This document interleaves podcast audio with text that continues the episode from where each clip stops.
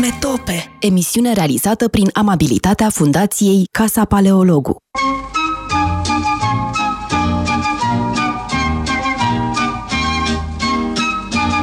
Bine v-am uh, regăsit la uh, emisiunea Metope.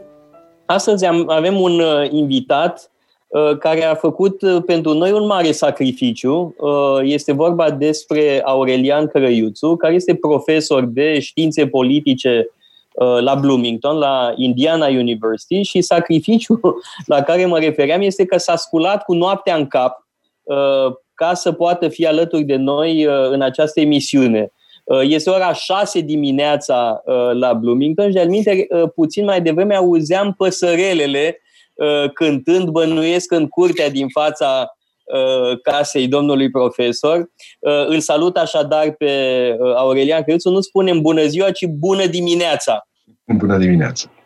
Și de asemenea, ca de obicei, îl avem pe Răzvan Ioan alături de noi. Va fi un dialog în, în trei, Uh, îi vom pune întrebări uh, lui Aurelian Căruțu. Aurelian Căruțu um, a studiat în Statele Unite încă din anii 90, a făcut o teză uh, foarte remarcată la Princeton University despre gândirea liberalilor francezi din secolul XIX, despre așa numiții doctrinari, le doctrineri. De alminte, trebuie spus că și tânărul Nicu Steinhardt era pasionat în anii 30 de gândirea Uh, doctrinarilor francezi. Eu, de pildă, știu de doctrinarii franceze la Ortega y Gasset, care vorbește despre Guizot uh, și alte figuri de acest gen în uh, faimoasa lui carte Revolta Maselor. Aurelian Crăiuțu a, a scris această teză la Princeton University, a fost publicată în anii 2000-2003, dacă nu mă înșală memoria, a fost tradusă și în franceză, o carte remarcabilă Uh, despre gândirea doctrinarilor francezi și în special uh, a lui François Guizot.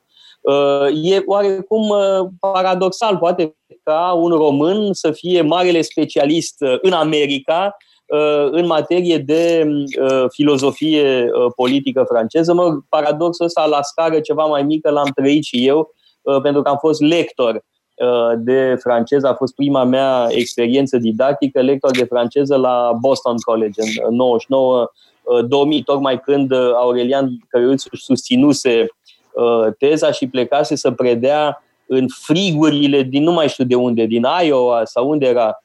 Statul Iowa, da. Iowa, era în nord de tot, era, un, era un, o zonă foarte friguroasă din câte îmi amintesc că povesteai uh, pe atunci.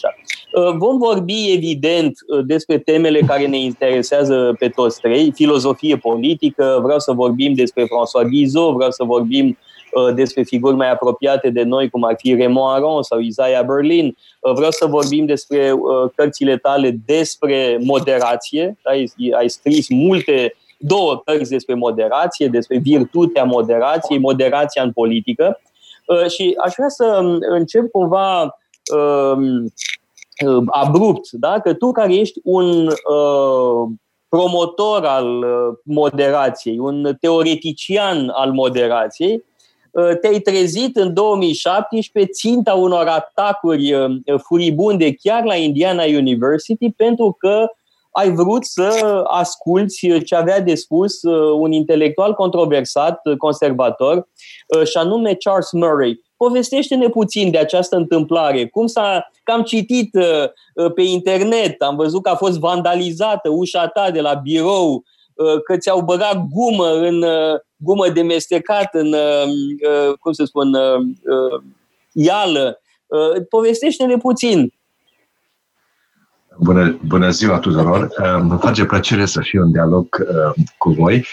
Um, episodul de care vorbește uh, a avut loc în aprilie 2017, deci acum trei ani. Um, a fost um, un episod de care mi-aduc aminte uh, cu plăcere doar din punctul de vedere al reacției studenților. Uh, reacția colegilor mei a fost mai puțin încurajatoare. Despre ce e vorba?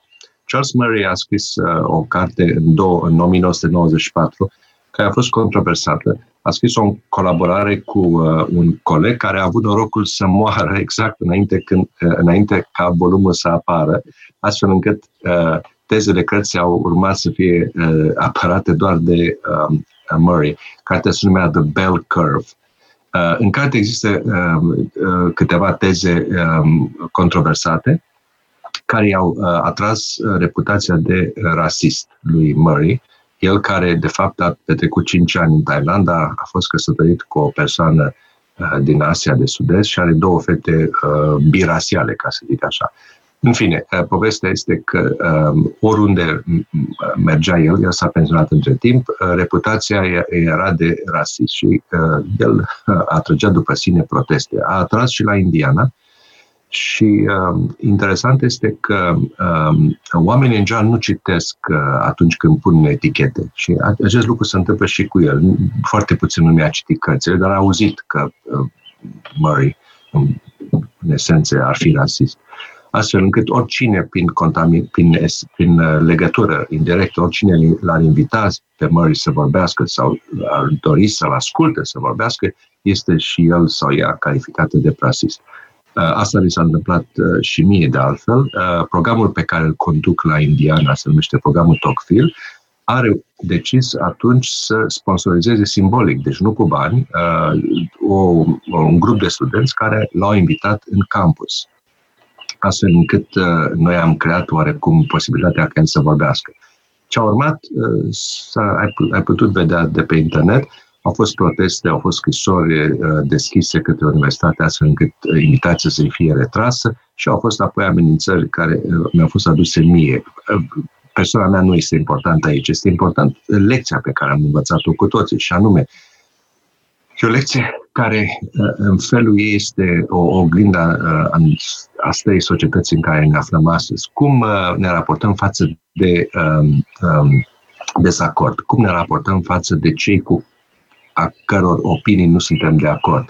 Ori, în, în această privință, episodul Murray ne-a învățat câteva lucruri fundamentale vrem să trăim în ce se numește uh, uh, camere etanșe în care nu auzim decât ecourile vocilor noastre, vrem să trăim și să ascultăm opiniile doar a celor care sunt de acord cu noi, uh, în principiu, spunem că este bine să uh, fim partea unor discuții în care uh, se există schimburi puternice de idei, dar atunci când e vorba să ne confruntăm cu adversari de idei cu ale căror idei nu suntem de acord, atunci uh, uh, încetăm disponibilitatea de dialog. A, asta s-a întâmplat. Uh, uh, Charles Murray, sigur, uh, uh, cartea lui faimoasă, The Bell Curve, uh, poate vorbim puțin despre ce teze anume au suscitat uh, controverse, dar nu e un caz izolat. Uh, sunt mari figuri intelectuale uh, care se confruntă cu aceeași problemă.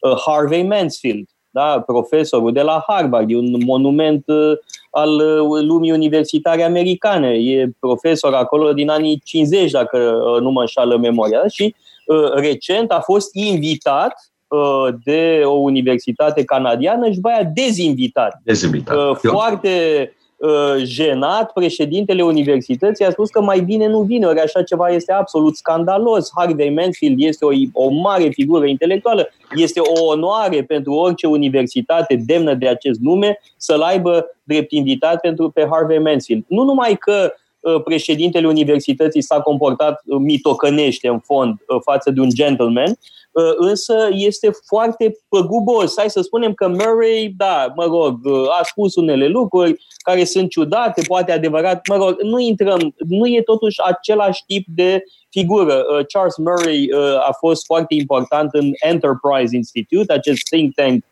conservator, în timp ce în cazul lui Harvey Mansfield avem de-a face cu un mare profesor. Da? Și uite că se întâmplă asemenea lucruri. se, se, Intervin da, pentru întrebare pentru Aurelian Crăiuțu, pentru că ne-ați uh, vorbit despre această problemă a dialogului. Teoretic vrem cu toții dialog, dar de fapt ne comportăm ca și cum am vrea să intrăm în camere etan și să auzim doar părerea noastră. Dar în cazul lui Charles Murray, cum ați spus, mulți poate că nici măcar nu au citit cărțile. E nici, nici măcar nu e vorba de un dezacord real, care să spunem ar fi prea mare și n-ar putea fi suportat. Exact. E superficial, e vorba doar de emoții, de afecte care uh, dau o scuză pentru, spunem, ură, pentru o formă de ură de a se manifesta. Um, uh, ironia face ca invitația adresată lui Murray să fi fost pentru a vorbi despre o carte care, de fapt, anticipase venirea lui Trump la putere. Cartea a apărut în 2012 și acesta a fost subiectul uh, pentru care l-am, studenții l-au invitat. Uh, ce carte din 2012? Cartea, a lui, carte, a lui Murray? Carte, cartea lui Murray, care se numește uh, uh, Coming Apart.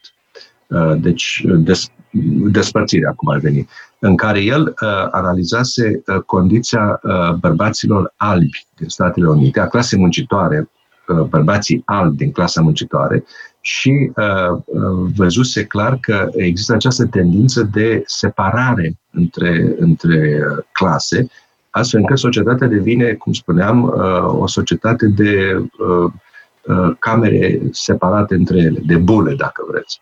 Și uh, uh, această teză, de altfel, a fost, uh, a fost foarte uh, discutată și în alte universități. Nu mai vorbesc de faptul că intelectual de stânga, cum ar fi Cornel West, îi predau acea carte la Harvard. Deci nu e vorba de, de o chestie ideologică, e o chestie de analiză științifică.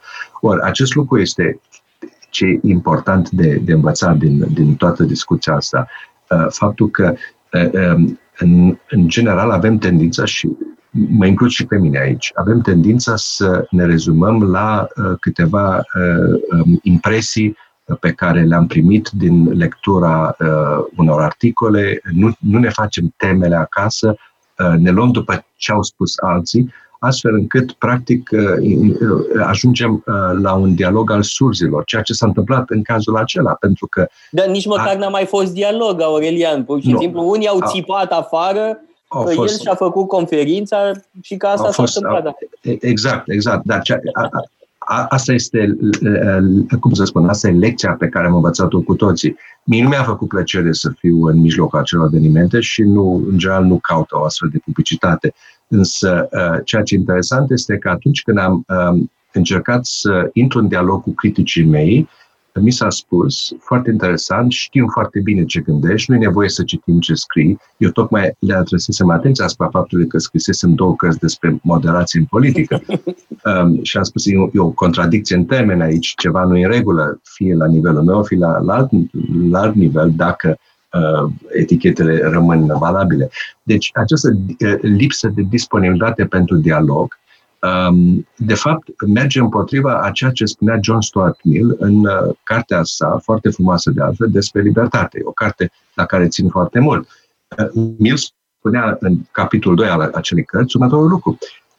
Nu, nu trebuie să ne erijăm niciodată în instanțe infailibile uh, care să refuze dialogul. E posibil să facem greșeli în modul în care ne raportăm la alții și în modul în care ne apărăm ideile. Ori, noi trebuie să ne rugăm, practic, spunea Emil, să avem parte de adversari de idei inteligenți, puternici și disponibili dialogului. Pentru că altfel, noi nu mai știm în ce credem, noi nu mai suntem capabili să ne apărăm propriile noastre idei.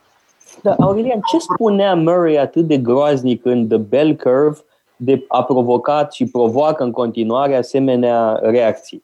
Uh, nu este o carte pe care eu s-o fi, s-o fi citit, ca să fiu sincer. Deci vorbesc și eu acum uh, din, din alte surse. Dar în acea carte există un paragraf în care el a, pe care el l-a citat, de altfel, pentru că știe că a fost obligat să citească, în care face o legătură între, între inteligență și rasă, dar nu în modul în care criticii lui au anunțat, dar există o anumită ambiguitate care i-a tras. Bazează pe niște statistici sociologice, bănuiesc, despre nu? Sau...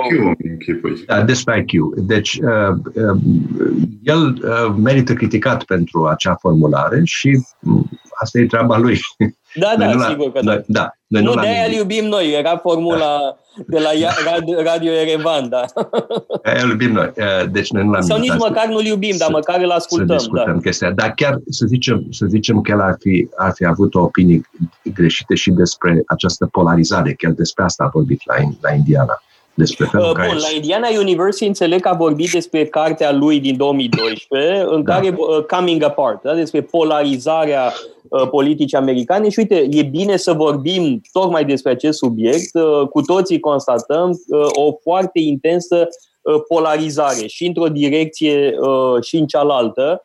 Uh, și, uh, nu știu, uh, mă, mă și gândeam, în 2016 aproape că au semănat alegerile din Statele Unite cu alegeri de la noi, în care orice, orice variantă e proastă. Știi?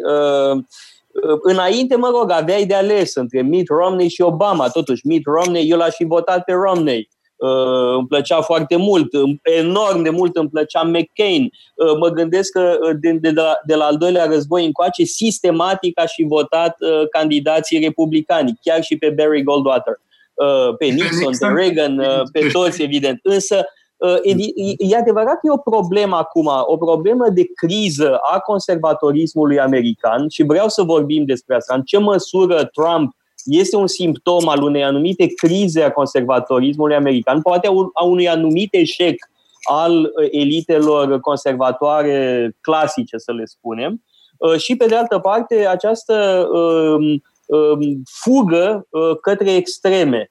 Pentru că și la stânga, da, în Partidul Democrat, vedem Uh, poziții delirante, da? sau cel puțin așa mi se pare mie. Cum explicăm fenomenul Bernie Sanders? Uh, cred că era de neimaginat uh, un Bernie Sanders acum 20 de ani în postura aceasta de candidat credibil. Să nu uităm că până nu de mult, în interiorul Partidului Democrat, disputa era între Joe Biden și Bernie Sanders. Cine și-ar fi imaginat acum 20 de ani că un Bernie Sanders poate fi uh, luat în serios? Bun, uh, ai, ai, ai pus pe, pe tapet o mulțime de lucruri. Multe, uh, știu. Multe, multe. Uh, problema polarizării. Uh, propun să procedăm Începem metodic. cu asta, sigur, că e cea mai da. gravă, cea mai de... Da. Da, de deci în 2016 actualul președinte Trump a fost ales cu 62 de milioane de voturi. Hillary Clinton a câștigat 60, 65 de milioane de voturi uh, și a pierdut în final la colegiul electoral. Bun. Faptul că uh, Trump a, a uh, reușit Pe, să... Să știți că a, au avut mult mai mult decât am avut eu. Bun. Deci, nu cu asta... Aproape. Eu cu, Aproape. cu cât? 100 de, de 100 de ori mai mult sau cât? Um, deci, uh, nu, de 10 două, ori mai mult. Sunt două lucruri nu, care nu pot fi două lucruri care nu pot fi uh, uh, negate. Unul este că uh, Hillary a câștigat votul universal, doi, uh, uh Trump a câștigat la colegi electoral. Bun. Acum, 62 de milioane de oameni care votează pentru tine înseamnă că există o, există o problemă în societate. Există o, Evident. E, e, Trump a reprezentat oarecum aspirațiile, disperarea sau um, ce vrei să adaugi aici, a 62 de milioane. Deci el este un simptom, dacă vrei, uh, al, al unor probleme uh, grave în societatea americană, probleme serioase, să nu vorbim uh, catastrofic aici, probleme serioase care și-au manifestat oarecum uh, uh, vocea în uh, 2016. Deci Trump nu poate fi uh, nici, cum să spun, nici demonizat ca fiind reprezentantul acelor uh, persoane deplorabile care au votat în necunoștință de cauză, dar nici nu poate fi, uh, cum să spun, Um, um, exagerat în importanța pe care o are. Deci există aceste probleme în societate care nu au dispărut nici astăzi și care nu vor dispărea nici dacă Trump câștigă sau pierde în noiembrie 2020. Care sunt aceste probleme? Una dintre ele este problema polarizării. Societatea, deci, lupta între Clinton și Trump în 2016 arată cât de polarizată și cât de divizată, dacă vreți, este societatea americană astăzi. Este acest lucru nou? Nu. Societatea americană a fost întotdeauna divizată, a fost întotdeauna oarecum separată de diferite viziuni. De exemplu, viziunea asupra rolului statului. Care este rolul statului în economie? În mod tradițional, republicanii au uh, um, au gândit corect au, nu neapărat, nu neapărat. au făcut, au făcut... Nu uităm că Reagan a implementat, nu că era președinte când era guvernator, anumite politici care erau mai degrabă reprezentative pentru democrație. Reagan a făcut, a, a crescut și taxe la un moment dat, a scăzut, da. a, a făcut o, o, o reformă a imigrației și așa mai departe. Lucruri imposibile astăzi. Dar, în general, republicanii s-au declarat pentru taxe mai mici, pentru deficite bugetare mai mici, și, uh, în general, pentru libertăți individuale apărate, uh, mult mai strict. Uh, democrații pentru ceea ce se numește un stat al bunăstării sociale, asistență socială și așa mai departe. Ori, această polarizare la nivel de idei, polarizare ideologică, e normală în orice societate. Nu, nu trebuie să fim de acord asupra tuturor acestor aspecte. Ceea ce a intervenit în 2016 a fost o nouă, o, o altă formă de polarizare pe care eu aș numi o polarizare afectivă. Este ideea că suntem angajați într-un război existențial. Suntem partea unui trib, nu suntem partea unui partid. Tribul înseamnă uh, ceva uh, a cărui identitate mă definește pe mine mai mult decât orice. Astfel încât dacă tribul meu pierde, el este anihilat, eu însumi sunt anihilat. Ori această uh, polarizare afectivă a dat impresia faptului că suntem angajați într-un război existențial, un război de sfârșit de lume, ca să citesc pe Mario Vargas Llosa, da? un război al sfârșitului lumii. Și acest lucru a făcut ca percepțiile eh, celor două tabere despre ea, despre cealaltă să fie total negative, astfel încât, practic, eh, oamenii au decis să aleagă răul cel mai mic. Știu bine prieteni eh, republicani care uh, și-au strâns nas, de nasul și au votat pentru Trump, deși uh, um, ideile lui Trump și ideologia lui Trump erau total... Stilul lui Trump. Stilul erau Stilul. total diferite, o, da. întrebare despre, uh, scuze, despre, uh, tocmai despre această componentă afectivă. Uh, pentru că mi se pare că ce au în comun, sau un lucru uh, important în comun între Trump și Bernie Sanders, este o formă de populism. Ei pretind că știu voința poporului, știu ce simte poporul și ei reprezintă această, această voință, un fel de bun, un fel de entitate mistică, a la Rousseau, romantică, și ei reprezintă aceste afecte, sunt încarnarea uh, acestor afecte. E, uh, credeți că e corect? Că aceste tabere văd în Trump și în Sanders uh, încarnarea ce vor ei mai mult? Da, întrebarea e interesantă și merită un răspuns uh, pe măsură. Îl voi da atât cât mă pricep. Nu i-aș pune pe același plan pe Sanders și pe Trump. Um, Sanders n-a spus niciodată ceea ce a spus Trump atunci când a primit investitura Partidului Republican și acest lucru la arăt studenților mei într-un clip la începutul fiecare clase, pentru că este, este un moment important. Trump a spus, eu singur pot rezolva aceste probleme. I alone can do it.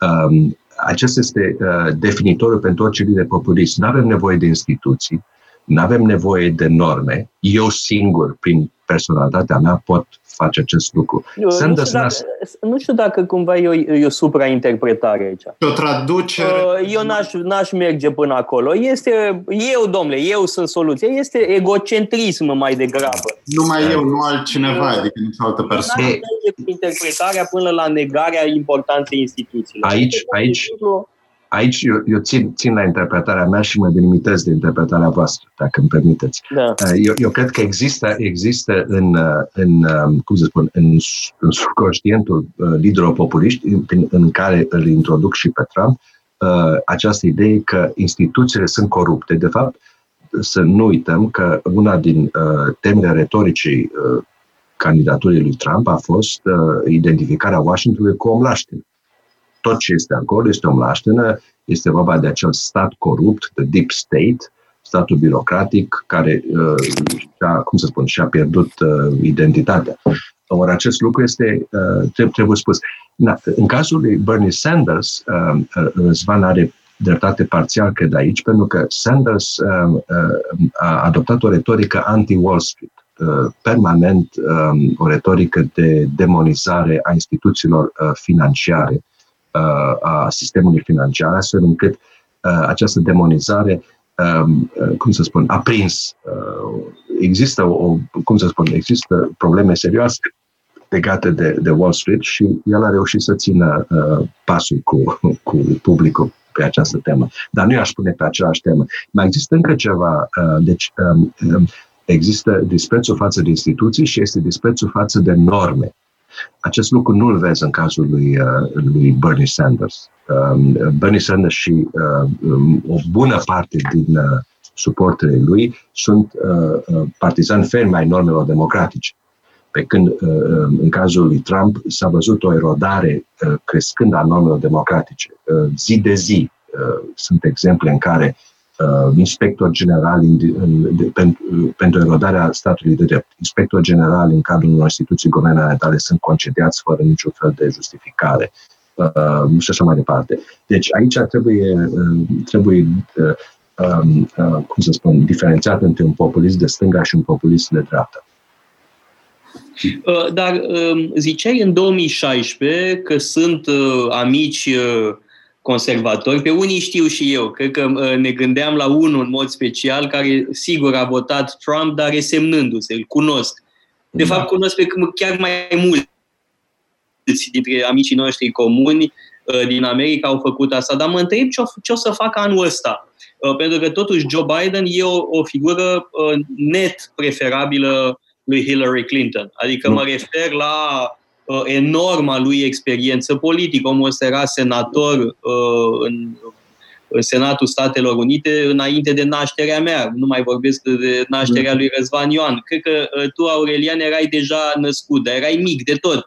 Pe vremea când uh, uh Joe Biden era deja uh, senator al Statelor Unite.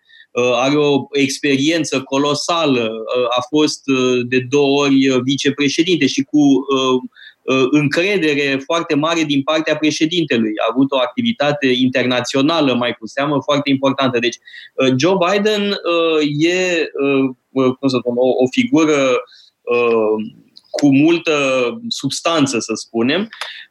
Problema la el este, mă rog, dacă Mm, nu cumva e prea în vârstă, 78 de ani o să aibă în uh, noiembrie, e în stare să ducă așa ceva în spinare. Uh, pe de altă parte, uh, Sigur, vorbeam de marea lui experiență, da?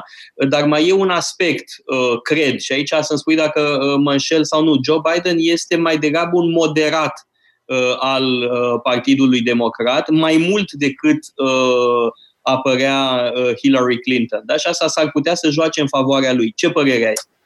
Moderația nu este niciodată, niciodată un, un atu uh, câștigător în alegeri. E un atu la guvernare, dar atunci când uh, candidez, în general... Uh, Aoleu, trebuia să te întreb înainte de a candida eu. Cred că cu moderația mea am călcat pe mulți pe nervi, da. Uh, moderația ajută la guvernare, nu în alegerile uh, prezidențiale sau uh, parlamentare.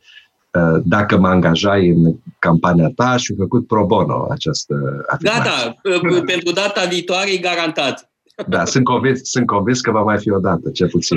Um, acum... Um, nu, o dată um, și bună, nu. Da, zi. da um, um, mă angajez să fiu consilier pro bono atunci. Um, ce, ce este interesant în cazul, în cazul de față este că uh, în tabăra de stânga nu există o unitate în clipa de față. Um, Interesant este că vorbeam anterior de uh, Bernie Sanders. Bernie Sanders și-a declarat uh, adeziunea la platforma lui, lui Biden și a dus cu el în, în tabăra Biden pe Alessandra uh, Ocasio-Cortez, care este o voce importantă a da, stângii. Da, groaznic, da. O voce importantă a stângii radicale. Nu aș spune neapărat groaznic, pentru că ea reprezintă o parte a unui electorat.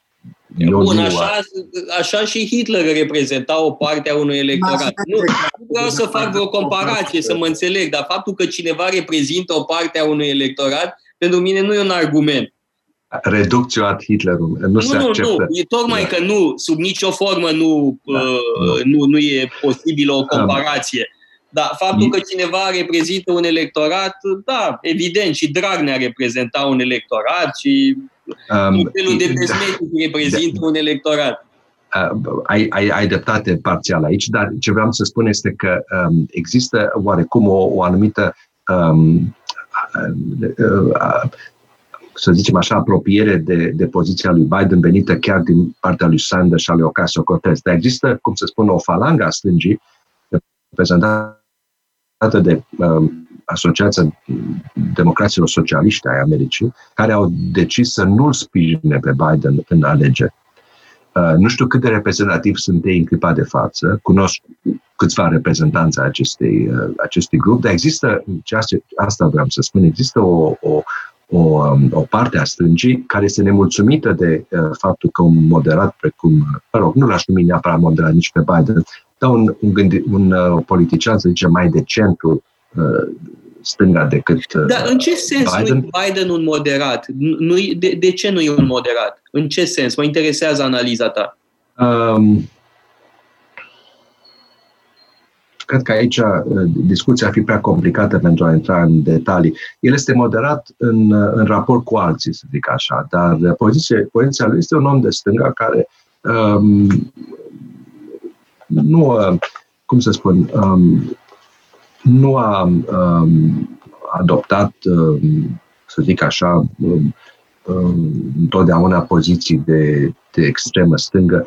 Um, dau un exemplu aici. Um, um, în privința um, care, într-un fel, merge împotriva ceea ce spuneam anterior, um, um, Biden uh, inițial um, s-a um, um, pronunțat pentru um, menținerea sistemului de asigurări medicale um, făcut posibil de legea Obama din 2010.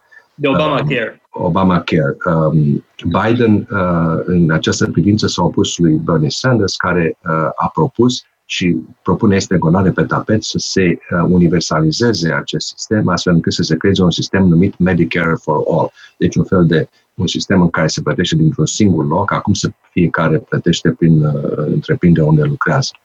Uh, or, uh, asta e o poziție moderată din partea lui Biden. Uh, aici îți dau dreptate. Uh, în sensul că el a spus, doamne, trebuie să lucrăm cu ce avem, nu să uh, inovăm, pentru că costurile ar fi foarte mari și nu ne putem permite uh, în clipa de față. Uh, dar uh, în alte privințe este un om uh, al stângii, Uh, ce înseamnă care, această uh, stângă în termeni americani? Că nu cred că înseamnă ce știm noi prin stângă. PSD...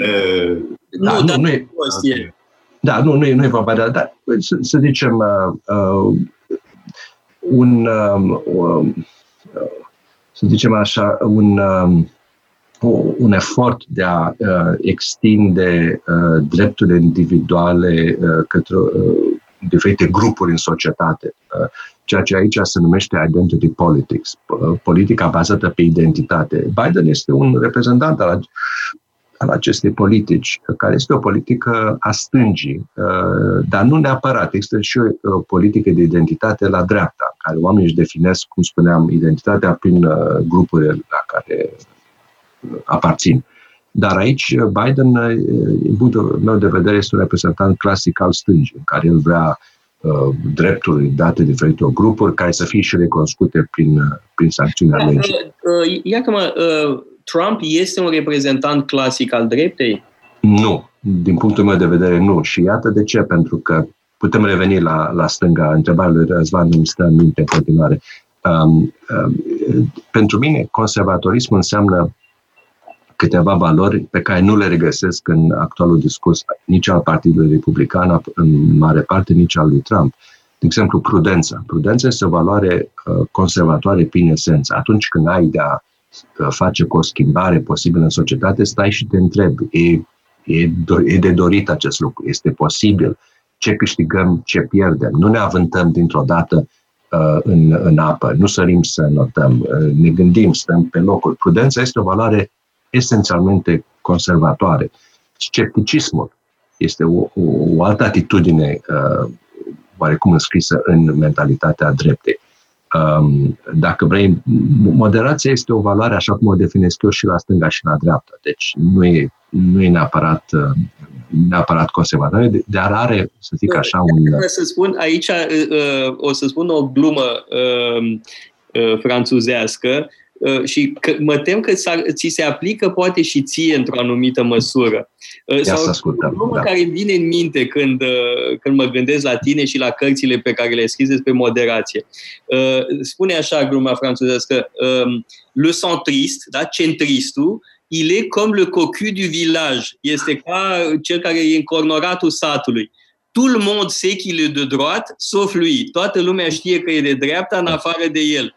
Pentru că ai văzut și tu ce s-a întâmplat uh, când în, în 2017. Tu ești un moderat, un om care vrea să asculte și pe unii și pe alții, dar pentru stânga ești un reacționar, un fascist, un nenorocit, pentru că sunt oameni care nu fac nuanțe.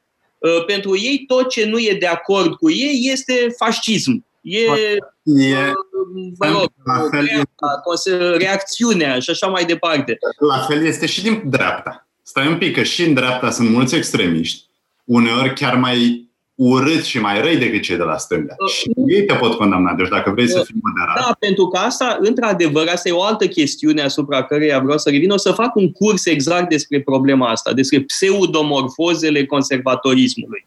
Uh, pentru că vedem în zilele noastre oameni care se declară conservatori, dar care în fond nu sunt deloc conservatori. Pentru că trăsătura fundamentală a conservatorismului, a filozofiei conservatoare, este discernământul. Pentru că un conservator își pune întrebarea întotdeauna ce trebuie să conserv. Conservatorul știe că nu poate conserva tot. Conservatorul nu e un imbecil. Conservatorismul nu este imobilism. Uh, conservatorul își pune întotdeauna problema ce trebuie să conserv. Deci este cum să spun, este esențial discernământul. Ori noi vedem în zilele noastre un tip de pseudo-conservator pavlovian. Îi vezi și la noi, în România. Uh, pentru genul ăsta de conservatori pavlovieni, dacă nu ești de acord cu ei, ești marxist sau stalinist sau maoist. Mie, mie mi-au spus în ultimile zile niște apucați de genul ăsta când sunt marxist. Râzi de, de te prăpădești de râs. Adică, adică îți imaginezi tu, Aurelian, Răzvan, vă imaginați, eu marxist, este culmea, e, e de o comicărie nemaipomenită. Ei bine, există tipul ăsta de conser- pseudo-conservator pavlovian, dar e un fenomen relativ recent.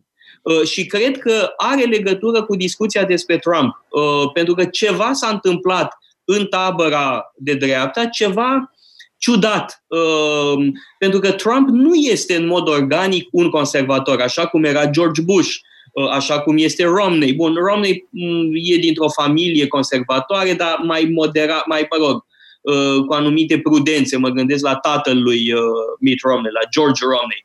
Nixon era un conservator în sensul clasic al cuvântului, da?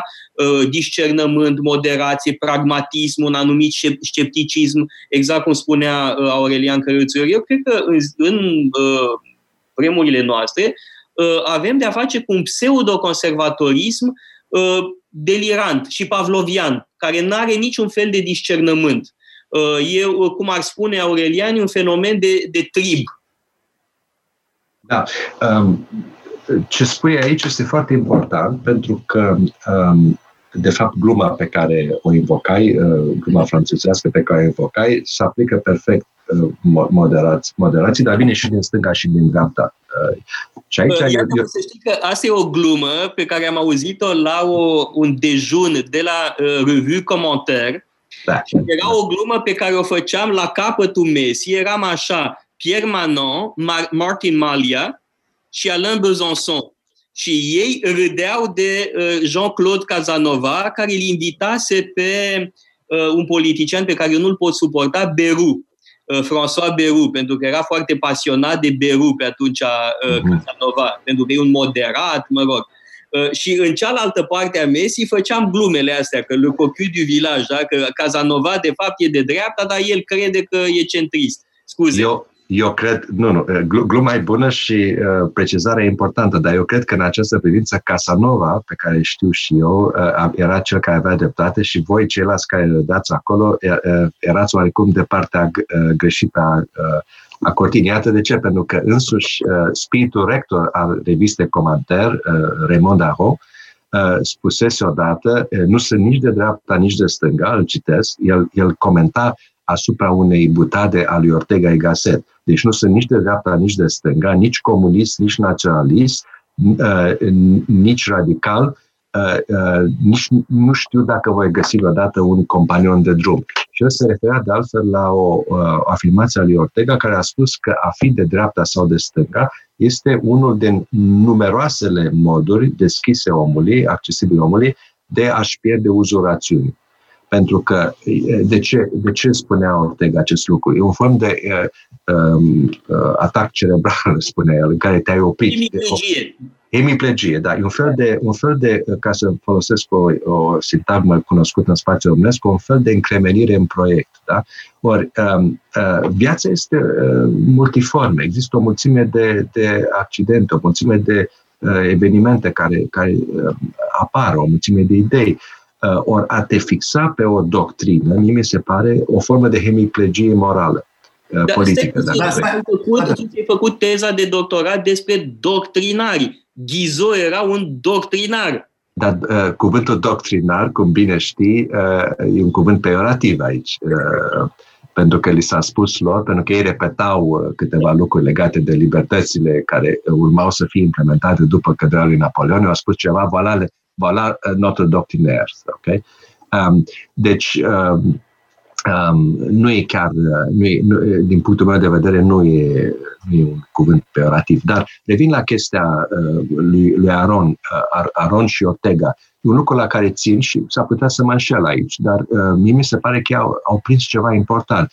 Um, sigur că um, um, există uh, ideologii politice și sunt importante a fi liberal, a fi conservator, a fi de stânga, a fi de dreapta, dar să te încremenești într-una și să te declari de stânga sau de dreapta permanent până la adânci bătrâneți, mi se pare o formă de încremenire. Da, eu uh, Bun, nu te supăra pe mine, dar eu, eu sunt de dreapta din copilărie și o să mor de dreapta. Dar în fine, Răzvan, te rog.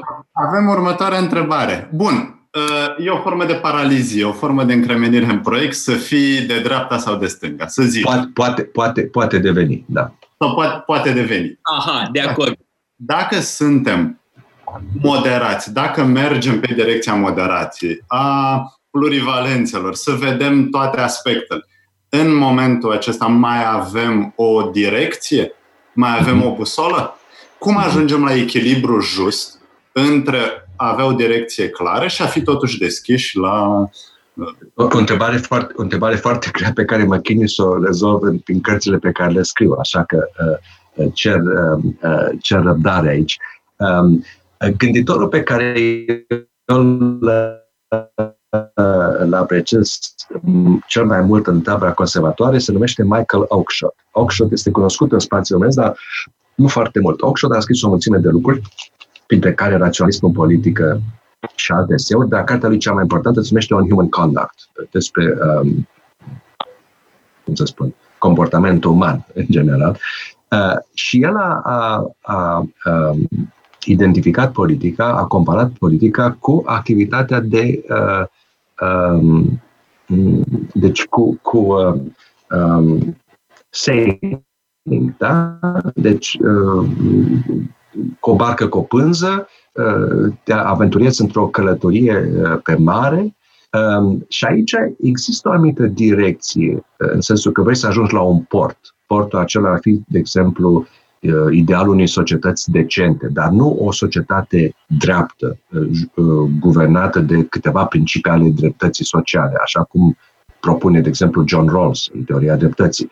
E vorba de un, de un uh, ideal a unei societăți decente în care oamenii nu suferă, în care oamenii nu sunt supuși unor discriminări uh, legale, în care uh, există un anumit pluralism de idei și așa mai departe. Dar acestea nu sunt fixate în, în Oxford compară politica cu uh, ținerea echilibrului uh, Uh, deci, atunci când ești uh, um, uh, în, în mijlocul oceanului, încerci să vezi de unde bate vântul, astfel încât să păstrezi corabia pe care te afli într-un echilibru cât de cât stabil. Echilibrul niciodată nu este perfect stabil. Or, aceasta este imaginea politicii. Direcția ți-o, ți-o dă un anumit, um, să zic așa, um, set minimal de valori umane și aici Putem invoca de asemenea numele lui Isaiah Berlin, un alt gânditor de care mă simt apropiat. Um, există câteva lucruri pe care nu le putem uh, justifica sub nici o împrejurare, în nicio împrejurare, dar uh, nu avem un set de valori uh, cum ar fi egalitatea sau libertatea pe care să le erijăm pe un pedestal absolut ascultându-te, uh, Aurelian, mă întrebam dacă nu cumva Traian Băsescu l-a, l-a, l-a, citat pe Michael, l-a citit pe Michael Oakeshott, pentru că mereu folosește metafora navigației pentru a vorbi despre politică. Adevărul Există... este o metaforă clasică, încă din antichitate. Avem această metaforă a navigației, da? Uh, corabia statului. Exact. Uh, acum, um, președintele Băsescu nu l-a citit cu siguranță pe Michael Oxford și nu l-a citit nici pe Tucidide, care uh, îl avea pe pericle, de altfel, ca uh, imagine um, a unui, să zic așa, ca simbol a unui politician cu discernământ care a știut să țină echilibru corabil. Dar uh, aici chestiunea este uh, importantă. Care e direcția, întreba Răzvan. Um, direcția uh, e, e, e dată de, um, um, nu de tradiție, Uh, tradiția joacă un rol important, dar tradiția poate fi mumificată. La un moment dat, tradiția poate deveni un impediment în schimbările politice care sunt necesare în sânul societății. Nu este dată nici de un cod de valori morale înscrise undeva într-un tratat de filozofie politică. Um, direcția este dată de, um, cum să spun, uh, dacă vrei, de regula, uh, regula lui Kant. Nu, nu, nu în familie ceea ce nu vrei să-ți fac eu ție, da? regula de aur. Uh, există aceste uh, valori tra- transcendentale, dacă vreți, care uh, le regăsim în diferite culturi, în, în diferite timpuri și care definesc acest uh, set de valori minimale uh, despre ceea ce înseamnă să fii om. Da? Deci, cam, cam la asta se, se referă direcția la care da, mă refer eu. Am un pic uh, uh, chiar pe uh, direcția asta, pentru că l-ați menționat pe Kant. Uh, numai că acolo aș zice că există o uh, problemă în a interpreta această regulă de aur universală. Ce ție nu-ți place, altuia nu-i face. Pentru că aici apare următoarea problemă. Dacă eu sunt masochist, mie îmi place o anumită doză de durere, conform legii de aur, am voie să-i produc și celuilalt o anumită doză de durere, pentru că mie îmi place. De asta Kant cred că vrea să meargă oarecum în altă direcție și să spună există totuși un standard universal, rațional, uh, care spune că și dacă mie îmi place durerea, nu pot niciodată să o cauzez altuia. Deci există totuși un set de valori universale, transcendente, transcendentale, cum vrem să spunem. Dar Bineînțeles că acum vedem uh, tot felul de sisteme posibile, nu numai democrația sau nu doar de democrația liberală, avem mai multe culturi și atunci, bineînțeles că poate un sceptic, tot am invocat, ați invocat uh, această noțiune a scepticului, un sceptic poate să spună nu există consens, nici măcar asupra unui uh, mic miez de valori. Pentru că s-ar putea ca lucrurile să fie uh, nu se difere de la cultură la cultură. Și poate Kant n-a avut dreptate, tocmai încercând să definească acest miez rațional. Bun. Um, discu- discuția interesantă. Um, cred că trebuie să facem o distinție aici între pluralism și... Cred că ar trebui să revenim la Trump și Biden. Uh, vom reveni la Trump și Biden după ce, după ce rezolvăm problema aceasta. Problema, care problema, da, o problemă importantă. Nu, nu e problema... Nu, Biden, da. Nu neapărat problema lui Kant. Deci, sunt două concepte pe care le propun discuții și în general ascultătorilor pentru, pentru reflexii. Unul este pluralismul, altul este relativismul. Pluralismul ce înseamnă? Este o doctrină care spune că există un set de valori um, um, care diferă între, cum să spun, între societăți, între timpuri, între epoci, uh, între oameni. Relativismul este altceva. Relativismul înseamnă că tu spui eu sunt pentru lagăre de concentrare și eu spun, eu sunt pentru cafeaua cu, cu lapte, astfel încât ție îți place lagărul de concentrare, mie îmi place cafeaua cu lapte. Ori nu este nicio, nicio echivalență între ele. Există uh, cineva care uh, crede în, relativ, în relativism, uh, poate justifica niște lucruri atroce, uh, care uh, sunt, cum să spun, beyond the pale, deci nu sunt uh, acceptabile sub nicio formă cel care crede în pluralism crede în, în, în faptul că, da, unii cred că rolul statului trebuie să fie mai implicat în societate, altul uh, că trebuie un sistem de asigurări medicale mai, uh, mai avansat, mai, mai socialist. Și cu asta revenim la problema lui, Trump, lui Biden și a lui Trump. Pentru că, pentru că aici, cum spuneam, uh, societatea americană de astăzi este divizată. Sunt, uh, sunt, uh, e un pluralist de idei autentic, care nu va putea fi uh, rezolvat uh, prin niciun uh, fiat, prin nicio decizie. Uh, și aici există uh, un, uh, cum să spun, un fundamentalism de dreapta care trebuie uh, și un fundament, fundamentalist, o tendință de fundamentalist la dreapta și o tendință de fundamentalist la stânga. Vă dau un exemplu de tendință de fundamentalist la dreapta. Ideea că, de exemplu, Curtea Supremă de Justiție, care este instanța supremă uh, aici, uh, care poate invalida niște legi trecute prin, uh, prin Congres, Curtea Supremă poate rezolva odată pentru totdeauna problema avortului. Da? Asta e o problemă tipică americană care uh, divizează profund electoratul american. De altfel, fiecare candidat la președinție, de exemplu, trebuie să-și declare uh, opoziția sau uh, sprijinul pentru uh, Roe versus Wade, care este decizia Curții Supreme din 1973, care a legiferat avortul. Ori, această idee că prin uh, decizia unei, unei instanțe judecătorești tu poți rezolva o astfel de problemă este un impuls fundamentalist, un impuls fundamentalist la dreapta.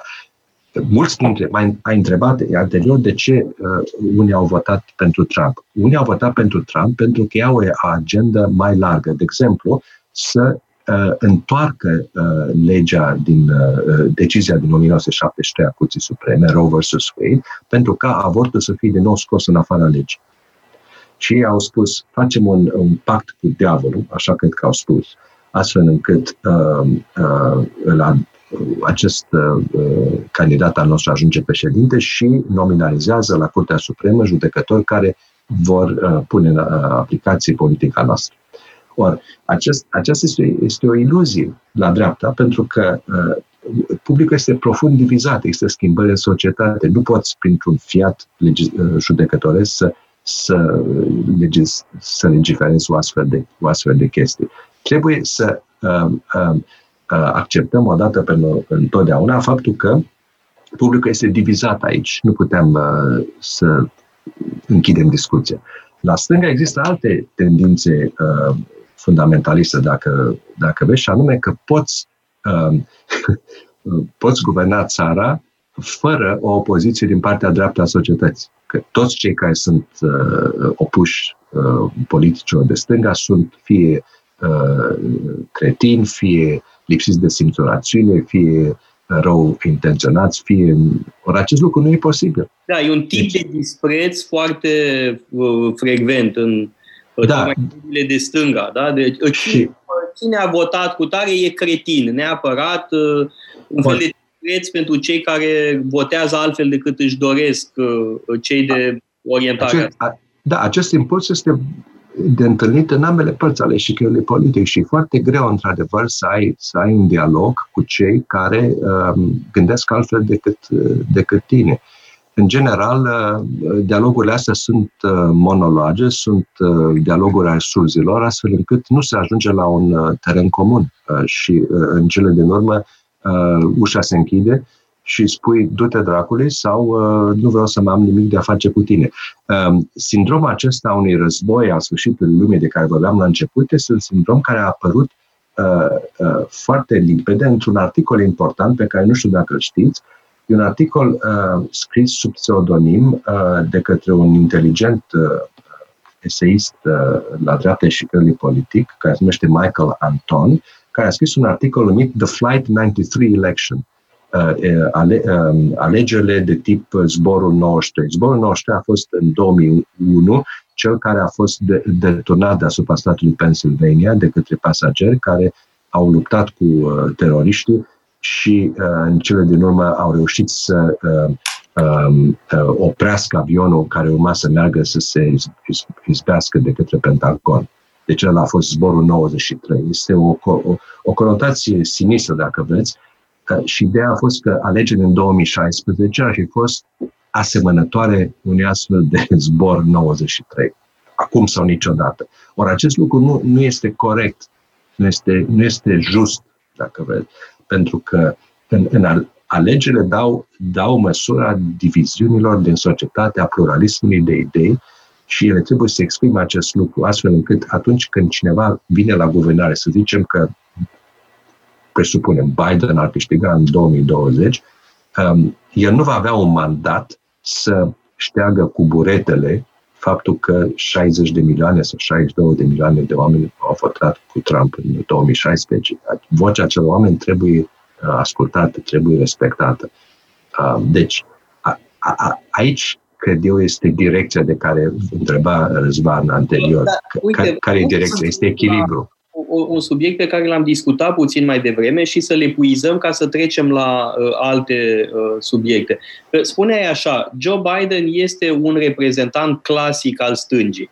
Sigur, nu e un, un radical, dar e un reprezentant clasic al unei anumite stângi americane și de aia spune că nu e propriu zis ceea ce tu numești un moderat. Uh, dar ce ne facem cu uh, Trump? Că, uh, de asemenea, eram de acord să spunem că el nu e un reprezentant clasic al dreptei, al conservatorismului american. În ce sens? Haideți să, să, să săpăm lucrul ăsta, pentru că um, după aceea vreau să ridicăm alte chestiuni.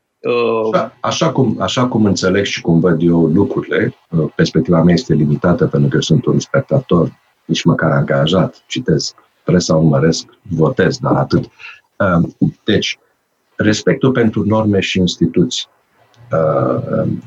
statul de drept, ideea că normele acestea definesc ceea ce este posibil de făcut, posibil de spus.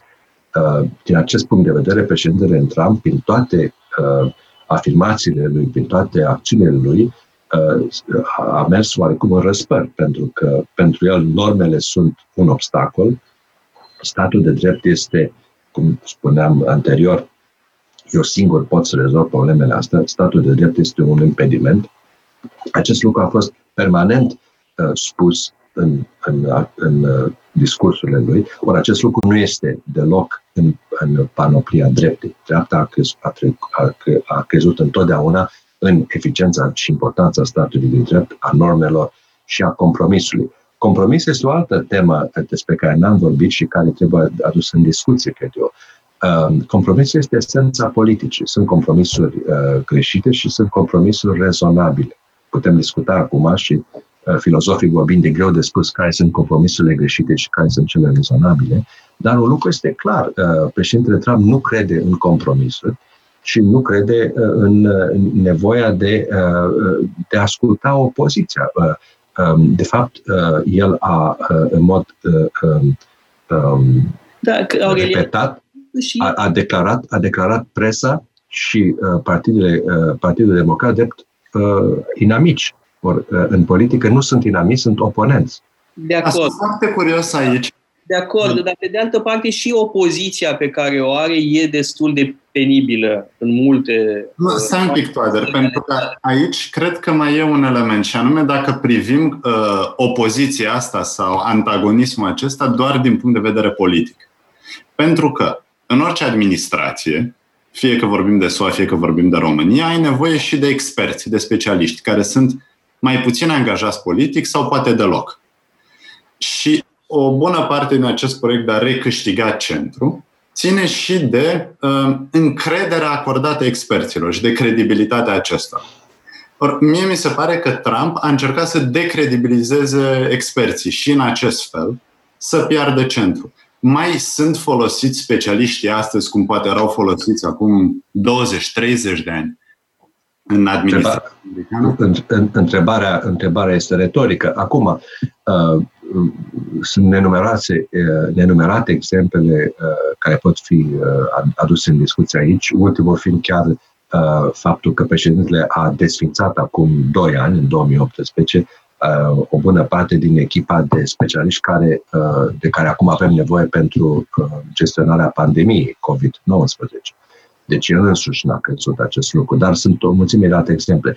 Ceea ce pe mine mă îngrijorează este altceva, este delegitimizarea opoziției politice. Opoziția politică, de exemplu, care reprezentată nu atât de experți, care sunt oarecum un, uh, în, orice, în orice guvernare, un, un corp uh, aparent independent, care uh, poate modera excesele și la stânga și la dreapta. E vorba de, de mass media.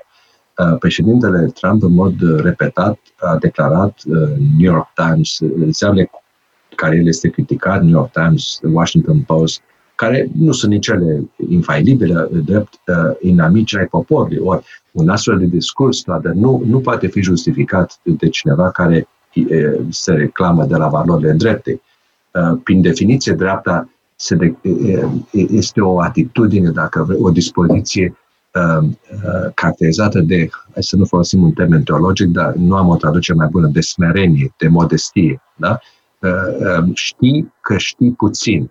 De fapt, asta e definiția care reiese încă din textul fondator al conservatorismului, Revoluție, reflecție Revoluției în Franța lui Burke.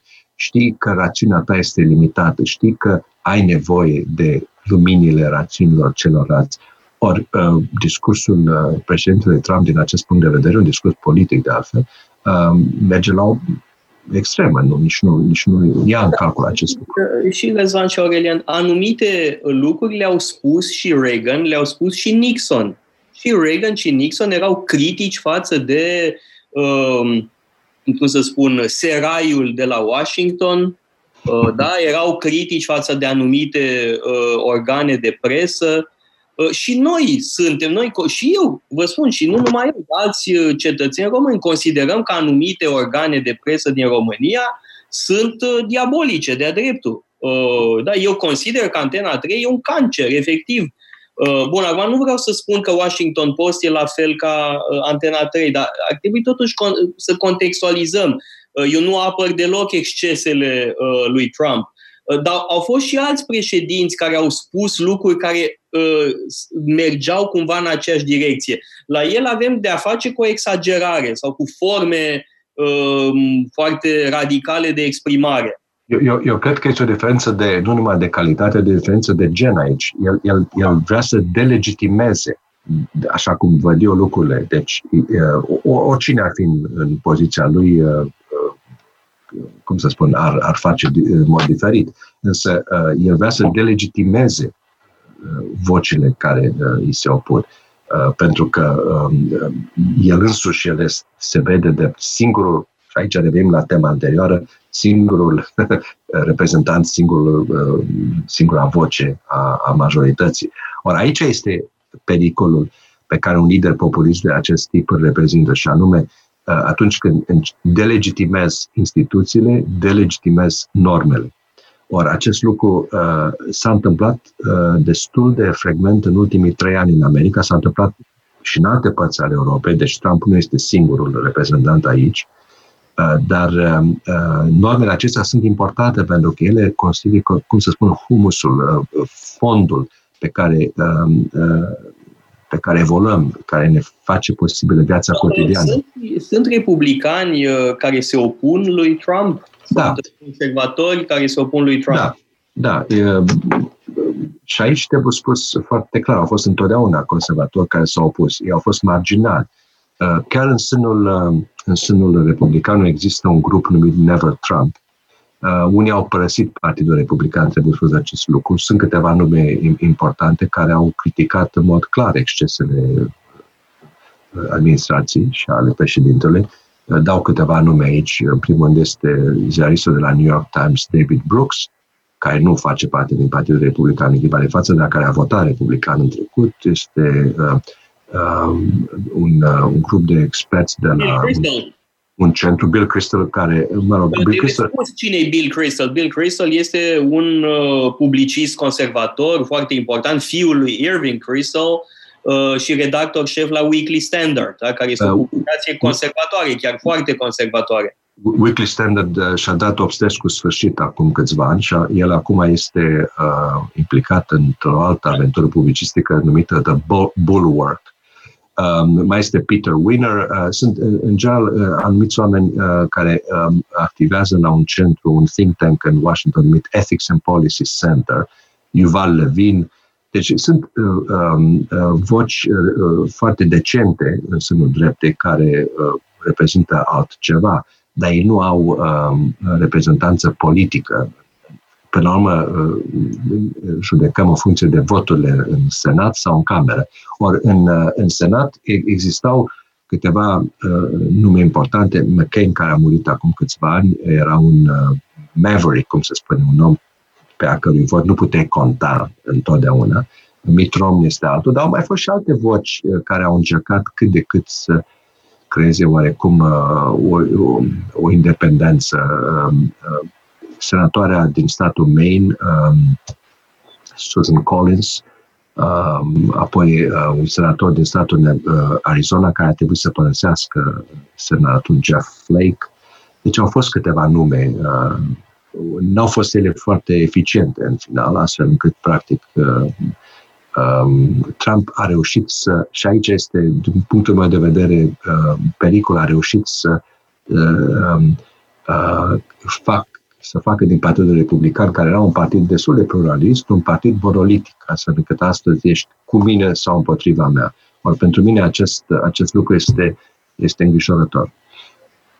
Uh, vorbeai mai devreme de programul de care te ocupai la uh, Indiana University da? și ai evocat faptul că um, uh, Charles Murray fusese cumva invitat prin intermediarul acestui program Tocqueville, da?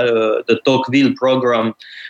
Și bon, tu ești un specialist în asemenea gânditori, da? Guizot, Raymond Aron, evident și că și Tocqueville este dintre favoriții tăi cât ne ajută Tocqueville să înțelegem America contemporană?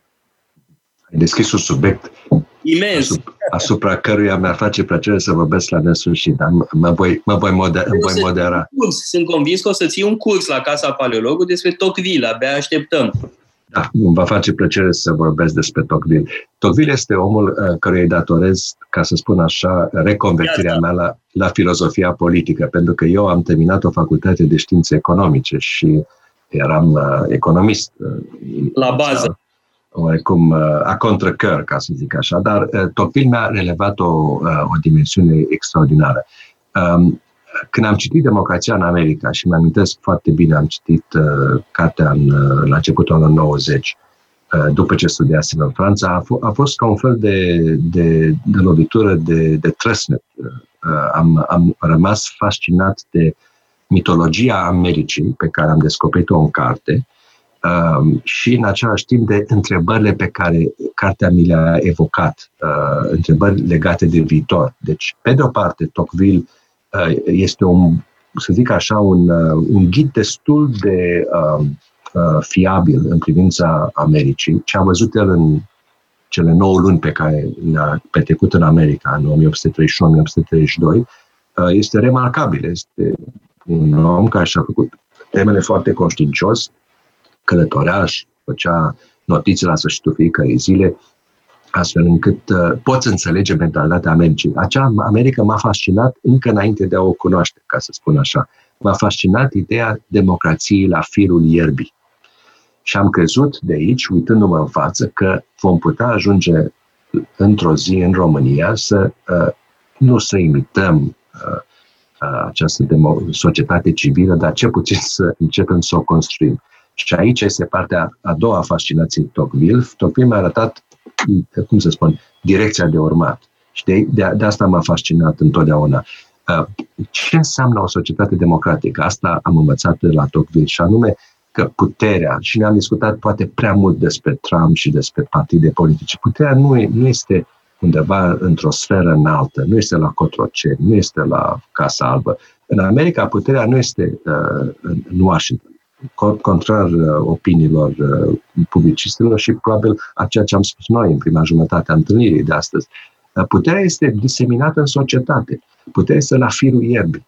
Sunt acele asociații civile. Un, un faimos om politic american, îmi scapă numele acum, care a spus True power is local power. Exact. Și puterea puterea locală. Puterea locală.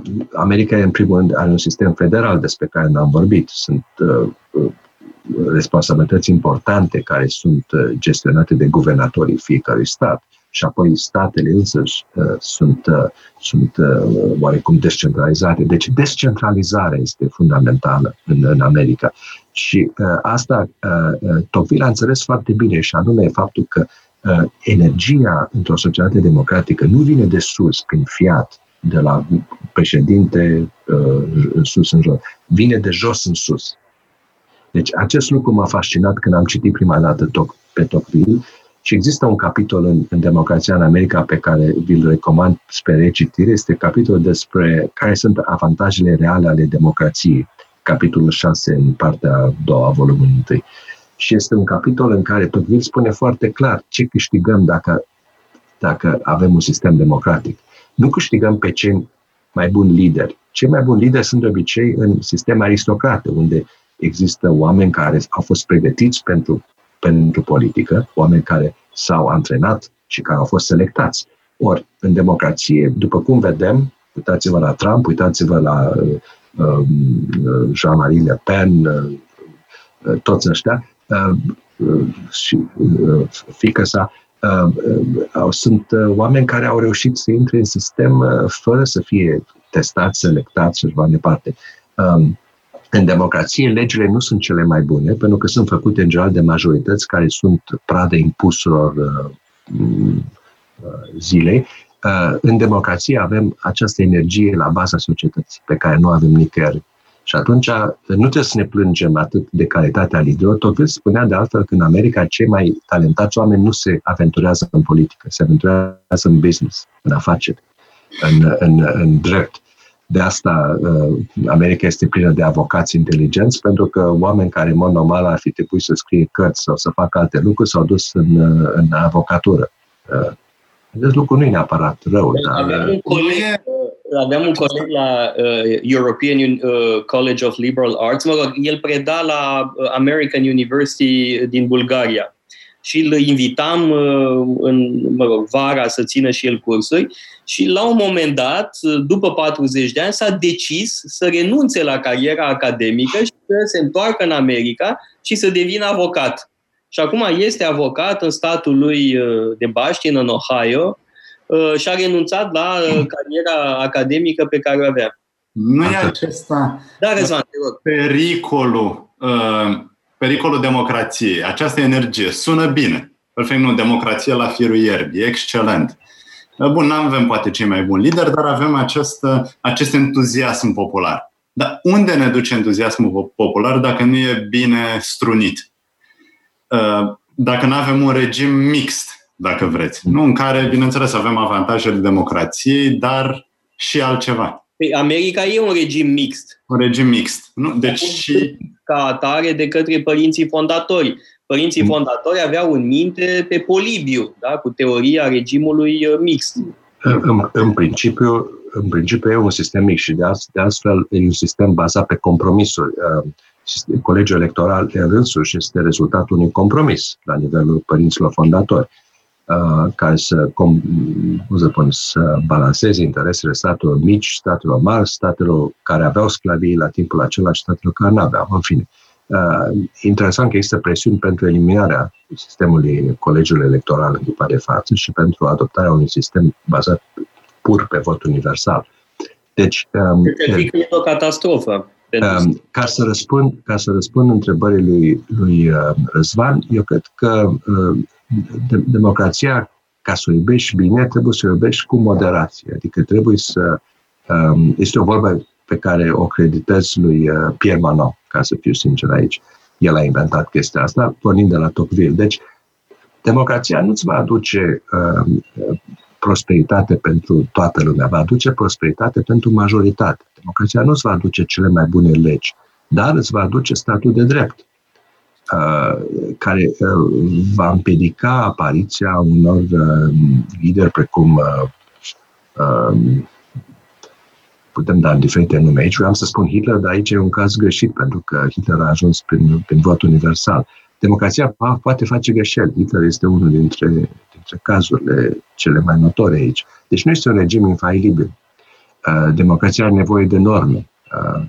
Tocqueville a înțeles foarte bine că uh, democrația are nevoie de societate civilă. Uh, e un regim dificil.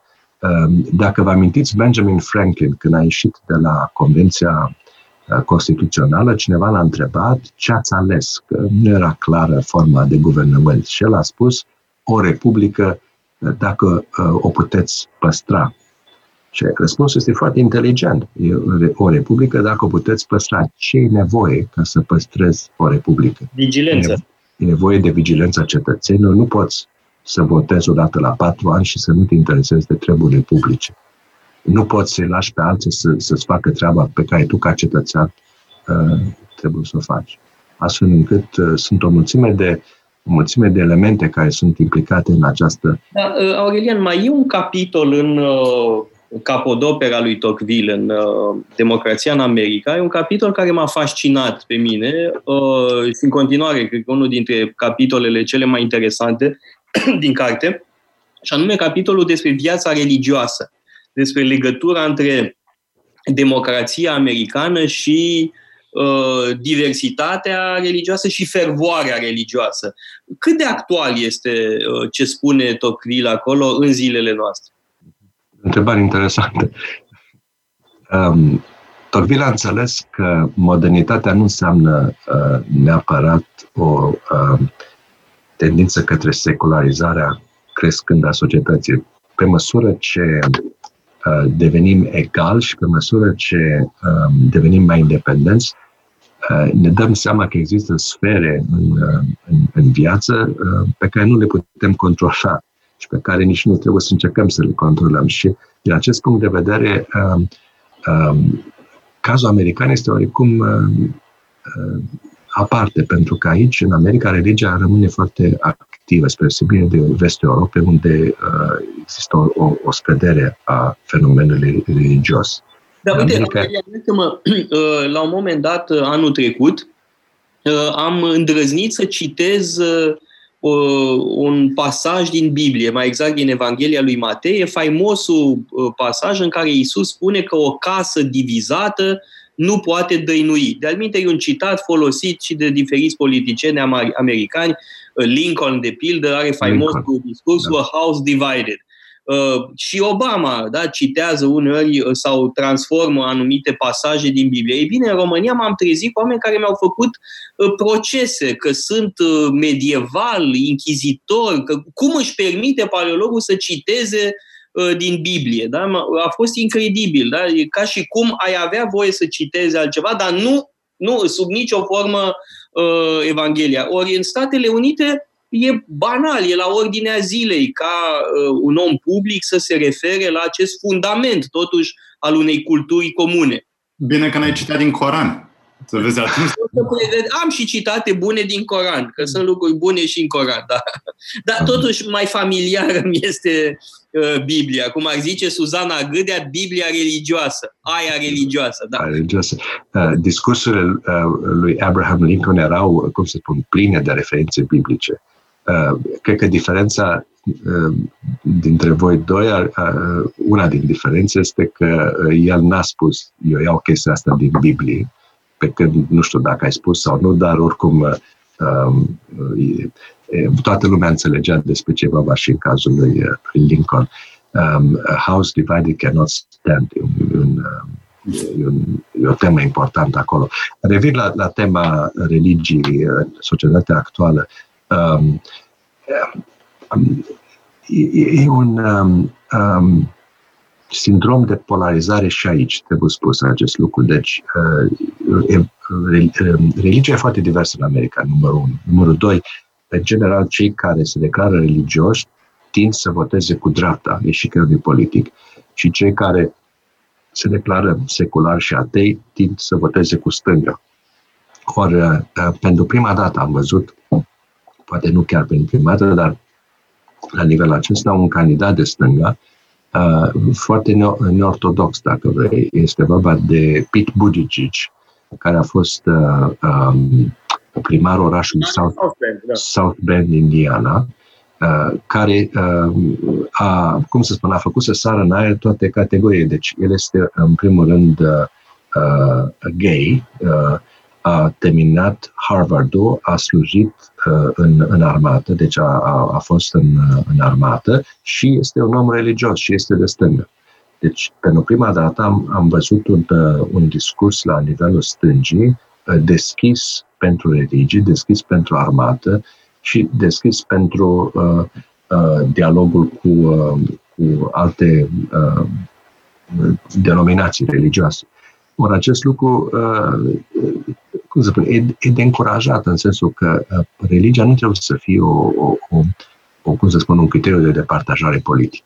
Uh, trebuie să existe oameni religioși la stânga și la dreapta și de politic. Ori în America, până în clipa de față, a existat această tendință de a, de a separa cele două. Da, stai puțin, asta e o tendință totuși relativ recentă, pentru că Jimmy Carter era profund religios, A, da, Jimmy Carter a fost, a fost da. Uh, și, uh, mă rog, mai e o altă mare figură a Partidului Democrat, dar sigur că e deja acum un secol, Woodrow Wilson. Woodrow Wilson se considera un fel de trimis al lui Dumnezeu. Poate prea mult chiar. Da. da.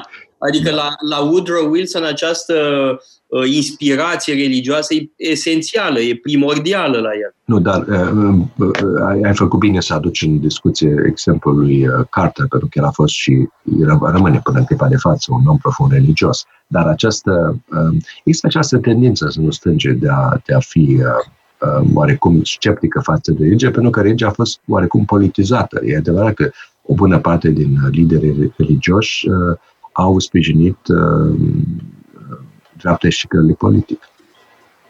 Și aici cred eu, cred eu că tema, tema avortului uh, a, a, a jucat un rol determinant. A, a separat apele, pentru că sunt alte, alte contradicții. De exemplu, um, în, în sânul um, grupărilor religioase evanghelice din America, uh, oamenii sunt împotriva avortului, dar pentru pedapsa cu moarte. Ori dacă te pronunți pentru uh, dreptul la viață, atunci cel puțin uh, stai pe gânduri atunci când e cazul de a sprijini sau a te opune pedepsei cu moartea. Ori uh, se pare că cele două lucruri nu sunt văzute a fi în contradicție de către unii. Aici văd a fi Depinde foarte mult de o, diferent, de o problemă filozofică, bineînțeles, când apare viața. Sigur multe discuții legate de avort. Bun, și eu nu mă, nu mă pricep la astfel de discuții, ca să fiu sincer, dar mi se pare că este o contradicție aici între, între a fi netă pentru pedeapsa cu moartea și împotriva, împotriva avortului. Deci, ori, ori, ori, aș spune. Deci, E mult mai, mult mai simplu. Dar oricum, Tocqueville a înțeles și un lucru important. Pentru că uh, în cazul pedepsei cu moartea, pentru anumite crime, că oricum nu se pune problema reintroducerii pedepsei cu moartea pentru orice, Uh, ci numai pentru anumite crime deosebit de odioase. Uh, pedofilie, sadism, tortură, lucruri de astea absolut uh, odioase. Și adevărul e că și în societăți europene, chiar dacă pedeapsa cu moartea este abolită, sunt mulți care când văd niște orori, sunt pentru așa ceva. Adică și în Franța și în Belgia au fost ororile alea inomabile, da? cu pedofilie, cu rețele de pedofilie. Da? Și au fost foarte mulți care au spus, domnule, pentru așa ceva da. ar trebui să introducem pedeapsa cu moartea. Uh, și e vorba de un anumit tip de crimă și de monstruozitate. Da? Deci nu, nu, nu, e, e compatibilă. Sunt cele două poziții, după părerea mea, sunt compatibile. Asta nu înseamnă că, uh, mă rog, nu sunt excese în cazul Statelor Unite. Poate că în unele state se aplică prea mult pedeapsa cu moartea. Și îți pui o întrebare de ce sunt atât de, mult, atât de multe condamnări în Texas, de pildă. Da? Uh, ceva e bizar totuși, dar uh, filozofic cele două poziții nu sunt complet incompatibile și pe de altă parte și în chestiunea avortului apare discuția legată de uh, momentul până la care este acceptabil sau nu și mai e o altă problemă delicată, ce anume rambursează statul. Da? Este o problemă care se pune și în Europa. Uh, dacă rambursezi orice fel de avort, uh, chiar dacă este un avort uh, care nu are nici, adică nu, sunt situații diferite. Dacă e vorba de viol sau de boală congenitală e una, dacă e vorba de, mă rog, ceva de genul mi-am stors un coș, e totuși altceva. Adică da. sunt... Uh, Problema pe care am uh, vrut să o aduc în discuție e faptul că tema este politizată și Drept, așa e. tema e atât de gravă și atât de importantă din vedere teologic, religios și personal, astfel încât cred eu că toată lumea ar avea de câștigat dacă tema ar fi depolitizată și ar, fi, ar face uh, obiectul unor astfel, unor altfel tip de discuții.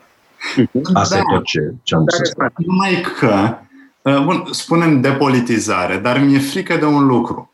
Uh, și anume, când vorbim de politizare, vorbim de un set de valori. La stânga, la dreapta sau indiferent ce poziție avem. Dacă vrem să depolitizăm, nu credem că o astfel de discuție poate fi dusă în mod obiectiv, numai că e greu să duci o discuție despre pedepsa cu moartea, despre avort sau despre alte lucruri, fără să discuți despre valori. Și acolo nu mai ai același grad de obiectivitate. Și trebuie să politizăm se vede că ești filozof. Uh, uh, da, în ultimă instanță intervine o decizie. o decizie. Decizia este esența politicului, mai dragă. Da, și n-ai cum decât dacă mergi pe baza unor valori care nu sunt, până la urmă, fundamentate obiectiv, bun, decât dacă faci apel la știu, valori transcendente care există cumva în mintea divină. Numai că nu toată lumea va... Bun. Bun. Uh, eu am ajuns să cred, nu am ajuns la vârsta înțelepciunii, dar am ajuns să cred că atunci când uh, politizăm toate lucrurile în societate, când totul devine politică, intrăm în, într-o sferă uh, a insuportabilă, astfel încât cred eu că uh, esențial este să ținem o, o, o, o gamă cât mai largă de probleme, cât mai mult posibil în afara politicii. Da. Cât și, mai mult posibil. Evident că nu se cât, poate cu totul. Cât, nu, nu, nu se poate, dar cât mai mult. Uh, și a, a, îmi, vine, îmi vine în minte o, o, o, o sintagmă a aceluiași Oakeshott care spunea că cu cât o societate mai politizată, cu atât tinde să fie mai superficială uh, și mai agresivă. Și, uh, uh, prin urmare, politicul trebuie pus uh, în, în sfera în care îi este locul, în care aparține. Uh, sfera prieteniei nu este sfera politicii. Da? Uh, familia e la, la limită acolo, că există o dimensiune a familiei care trebuie reglementată politic, dar uh, Uh, în, în general, politizarea uh, este o, o tendință a tuturor sferelor politice, este o tendință pe care trebuie să o, Categorii. Da, trebuie, trebuie să, o, să ne opunem. Dar mai e un lucru, când vorbim de politizare, trebuie să fim conștienți de faptul că există mai multe tipuri de politizare. Pentru că în România politizarea e de gașcă. Nu are legătură cu vreo ideologie. Da? Când vine PSD-ul la putere, pune peste tot imbecili din propriul partid sau afiliați. Ceilalți procedează cam la fel. Da? E vorba de politizări la nivel de gașcă. Eu știu cum e, că doar am fost ministru și uh, eram mereu criticat uh, pe acest subiect, că nu fac numiri politice. Uh, ori uh, lucrul ăsta este extrem de dăunător. Toată lumea, de fapt, e conștientă că România suferă uh, de proliferarea de nulități, de impostori, de imbecili, Uh, prin politizare. Dar mai există și un alt tip de politizare ideologică, uh, cum este politizarea de tip franțuzesc, de pildă, sau uh, înțeleg și în Statele Unite într-o anumită măsură. Da? O și asta e foarte păguboasă, știi? genul ăsta de tribalism ideologic. Dacă vorbea Aurelian Căiuțu de reflexele de trib. Și cred că, într-adevăr, reflexele de trib explică uh, un anumit extremism uh, în uh, societățile contemporane și un refuz al compromisului, un refuz de a sta de vorbă și cu alții sau un refuz de a vedea pur și simplu o problemă și dintr-un alt punct de vedere. Ceea ce spui e corect, dar e foarte dificil în același timp să reziști aceste tendințe oarecum naturale de a-ți spune prietenii, de Uh, de a face liste negre și liste albe.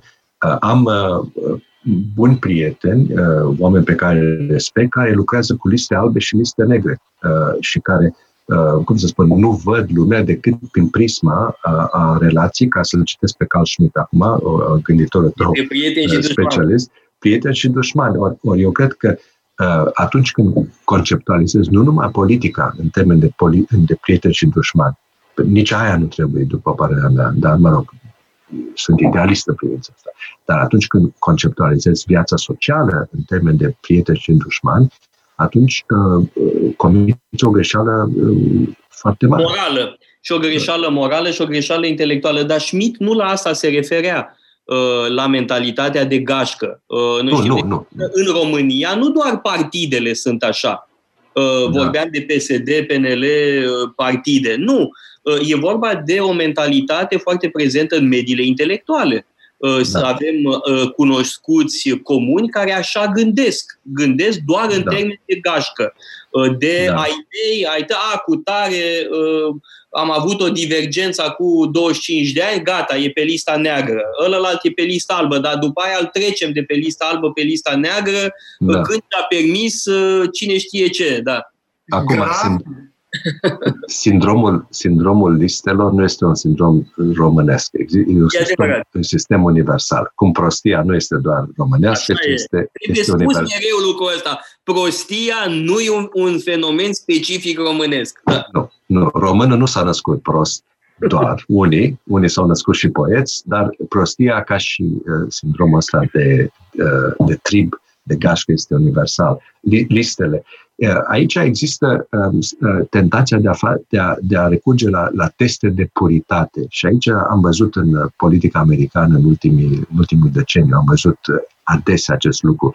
Testele de puritate sunt teste care, uh, cum să spun, te elimină atunci când uh, ești în front, atunci când uh, îți manifesti um, um, oarecum independența intelectuală sau politică. Ori acest lucru se întâmplă chiar și în viața universitară, pentru că vreau să aduc puțin discuția din sfera politică în sfera universitară. Um, um, universi- am, am avut studenți uh, um, conservatori care mi-au declarat în privat că se simt, um, um, cum să spun, um, nu în apele lor să-și exprime opiniile pentru că se simt uh, discriminați sau văzut prost de către colegii lor. Um, acest lucru trebuie spus. Universitățile sunt, uh, în general, uh, oaze liberale. În America, liberalismul înseamnă o doctrină de stânga, spre deosebire de dreapta. Mie îmi place cuvântul liberalism, am crescut cu un cult al liberalismului, dar în America liberalismul are o conotație negative, ca să zic așa ceea ce nu ar fi cazul, dar asta este. Și atunci studenții, în general, se simt, uh, um, uh, se autocenzurează, ceea ce bine m-a surprins. Uh, și uh, testele de puritate se aplică și în, uh, și în viața universitară. Uh, și uh, acest lucru are de suferit. Uh, dădeai cazul lui uh, Harvey Mansfield, care a fost dezinvitat. Uh, uh, acest sindrom al dezinvitării este foarte, foarte curent în ziua de azi. În ziua de azi sunt multe manifestații împotriva diferitor vorbitori. Dar mai există încă un fenomen uh, interesant. Um, e fenomenul a ceea ce în engleză se numește trigger warnings. Deci, um, studenții cer tot mai mult în ultimii ani uh, să uh, le previi uh, asupra unor teme, asupra unor texte care ar putea să, le of- să fie ofensatoare, să le um, um, cum să spun, să li se pară inacceptabile și atunci trebuie să spui dacă aveți obiecții, atunci puteți să săriți peste textul respectiv. Asta este fenomenul lui trigger warnings. Păi, dar așa pare... trebuie sărit peste Platon, peste Aristotel, peste Shakespeare, că în principiu. Sunt ofensatori. Da? Platon în... avea sclavi. Cum poți să studiezi un om care avea sclavi? Da, dar și aici ajungem din nou la testele de puritate, pentru că vrem să avem de-a face doar cu texte care sau autori care sunt puri. Și un, un exemplu uh, din această privință care mi se pare îngrijorător este uh, un fenomen care s-a manifestat în ultimii ani, uh, uh, a început la New York Times, un fenomen numit uh, 1619. Este un mod de a rescrie istoria americană care vrea să uh, spună că, de fapt, democrația americană este uh, bazată fundamental pe sclavie. Nu s-a eliberat niciodată de, de sub uh, uh, amprenta sclaviei și este un, un uh, sistem politic eminamente uh, nedrept, eminamente nedemocratic. Uh, acest, uh, această mișcare numit proiectul 1619, legat de anul în care au venit primii uh, emigranți în America, um, pelerinii da, din Europa, uh, acest uh, uh, fenomen este un fenomen îngrijorător pentru că este un mod de a rescrie istoria. Istoria americană este o istorie impură. Sclavia a, a fost o prezență reală în viața americană și a fost eradicată doar cu prețul unui, unui sângeros război civil. Acest lucru nu poate fi ignorat și nu trebuie ignorat. Pe de altă parte, acum asistăm la un, uh, un efort de a delegitimiza părinții fondatori ai democrației americane. Jefferson, n-a fost bun că era, a fost uh, uh, da, Madison, la fel, Washington. Washington. Deci, uh, uh, aceste teste de puritate, după părerea mea, nu și-au rolul. Uh, nimeni, nimeni nu ne uh, cere să trecem cu vederea peste petele istoriei și istoria este impură, prin definiție, dar, pe de altă parte, nici nu suntem astăzi chemați să ștergem cu buretele uh, și să recreăm o mitologie uh, care nu și are rădăcină în realitate. Pe mine mă îngrijorează astfel de teste de puritate, pentru că, uh, la urma urmei, um, ele nu reprezintă nici esența realității și nu fac decât să ne orbească. să ne punem un fel de văl. Foarte grav Uh, mi se pare la această alcătuire de liste de prieteni dușmani, de autori puri impuri, faptul că dușmanul a devenit, cum ați spus deja, ceva de disprețuit și ceva ce ar trebui anihilat. Când, din contră, dușmanul ar trebui să fie cineva care te motivează, care te stimulează. E ca și cum uh, ne-am stabilit ca echipă națională de fotbal, ne-am stabilit adversarii, ne-am stabilit dușmani. Și atunci noi vrem să fim dușmani cu, nu știu, o echipă din divizia C de undeva. Sau vrem să avem dușmani Brazilia sau Italia sau Germania, echipele cele mai bune. Și în momentul în care îți valorifici dușmanii, atunci dușmanii sunt o ocazie excelentă ca să crești. Așa cum autorii de pe, această, de pe aceste liste impure sunt ocazii extraordinare pentru creștere. Platon, cred... și așa mai departe. Da, eu, eu... Mai e ceva. Opera fondatoare a civilizației europene este Iliada. Da? Iar mm. în Iliada, sigur că se bat ca chiori, evident că da, dar Ahile îi restituie lui Priam uh, cadavrul lui Hector. Da? Este gestul fondator al civilizației europene. Îi respectă și admiră pe dușmani. Da, deci, absolut. ce face Ahile. No, după ce l-a târât în jurul Troiei de mai multe ori. Da? Și e adevărat că zeii și ei erau nemulțumiți de furia uh, lui Ahile. Dar până și Ahile, da? până și Ahile, care este a killing machine, da? Până și Ahile restituie cadavrul dușmanului său. Da? Deci aș merge, aș merge și mai departe și aș spune, dacă ești te declar marxist și sunt mulți care uh, uh, cred că Marx reprezintă soluția pentru problemele noastre de astăzi, atunci uh, trebuie să citești exact pe cei care s-au opus și l-au criticat pe Marx. Am, eu am un test când, când văd pe cineva că se declară marxist, spun, ai citit uh, cele, uh, cele trei volume din principalele curente ale marxismului, Cartea Fundamentală a lui Leszek Kolakowski nu e un test de puritate pe care îl aplic, ci un test de, de lectură. Ai citit ceea ce spun cei care au cunoscut marxismul și care s-au declarat împotriva lui, nu pentru a te convinge că ești uh, de partea greșită a baricadei, ci pentru a-ți da posibilitatea ca să-ți întărești propriile tale argumente, pentru că nu poți face uh, abstracții de istoria gândirii marxiste. Ori Kolakowski este lectură fundamentală. Am avut un student care a venit odată, uh, prima întâlnire la mine în birou și a spus, l-am întrebat ce vrei să studiezi, ce ai studiat. El venea de la Universitatea din Michigan.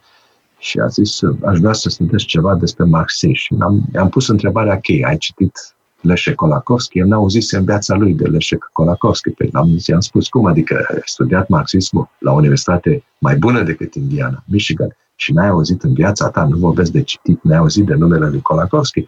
Bun, ceea ce vreau să spun aici este că pentru marxiști e bine să citești uh, oponenții marxismului, iar pentru uh, cei de dreapta e bine să citești pe criticii de la stânga și pe de politic. Am văzut, de exemplu, programe uh, onorabile uh, conduse de oameni pe care îi, îi, uh, îi uh, respect și în care uh, manifestul Partidului Comunist al lui Marx nu era citit absolut deloc. De ce era justificat ca un text criminal?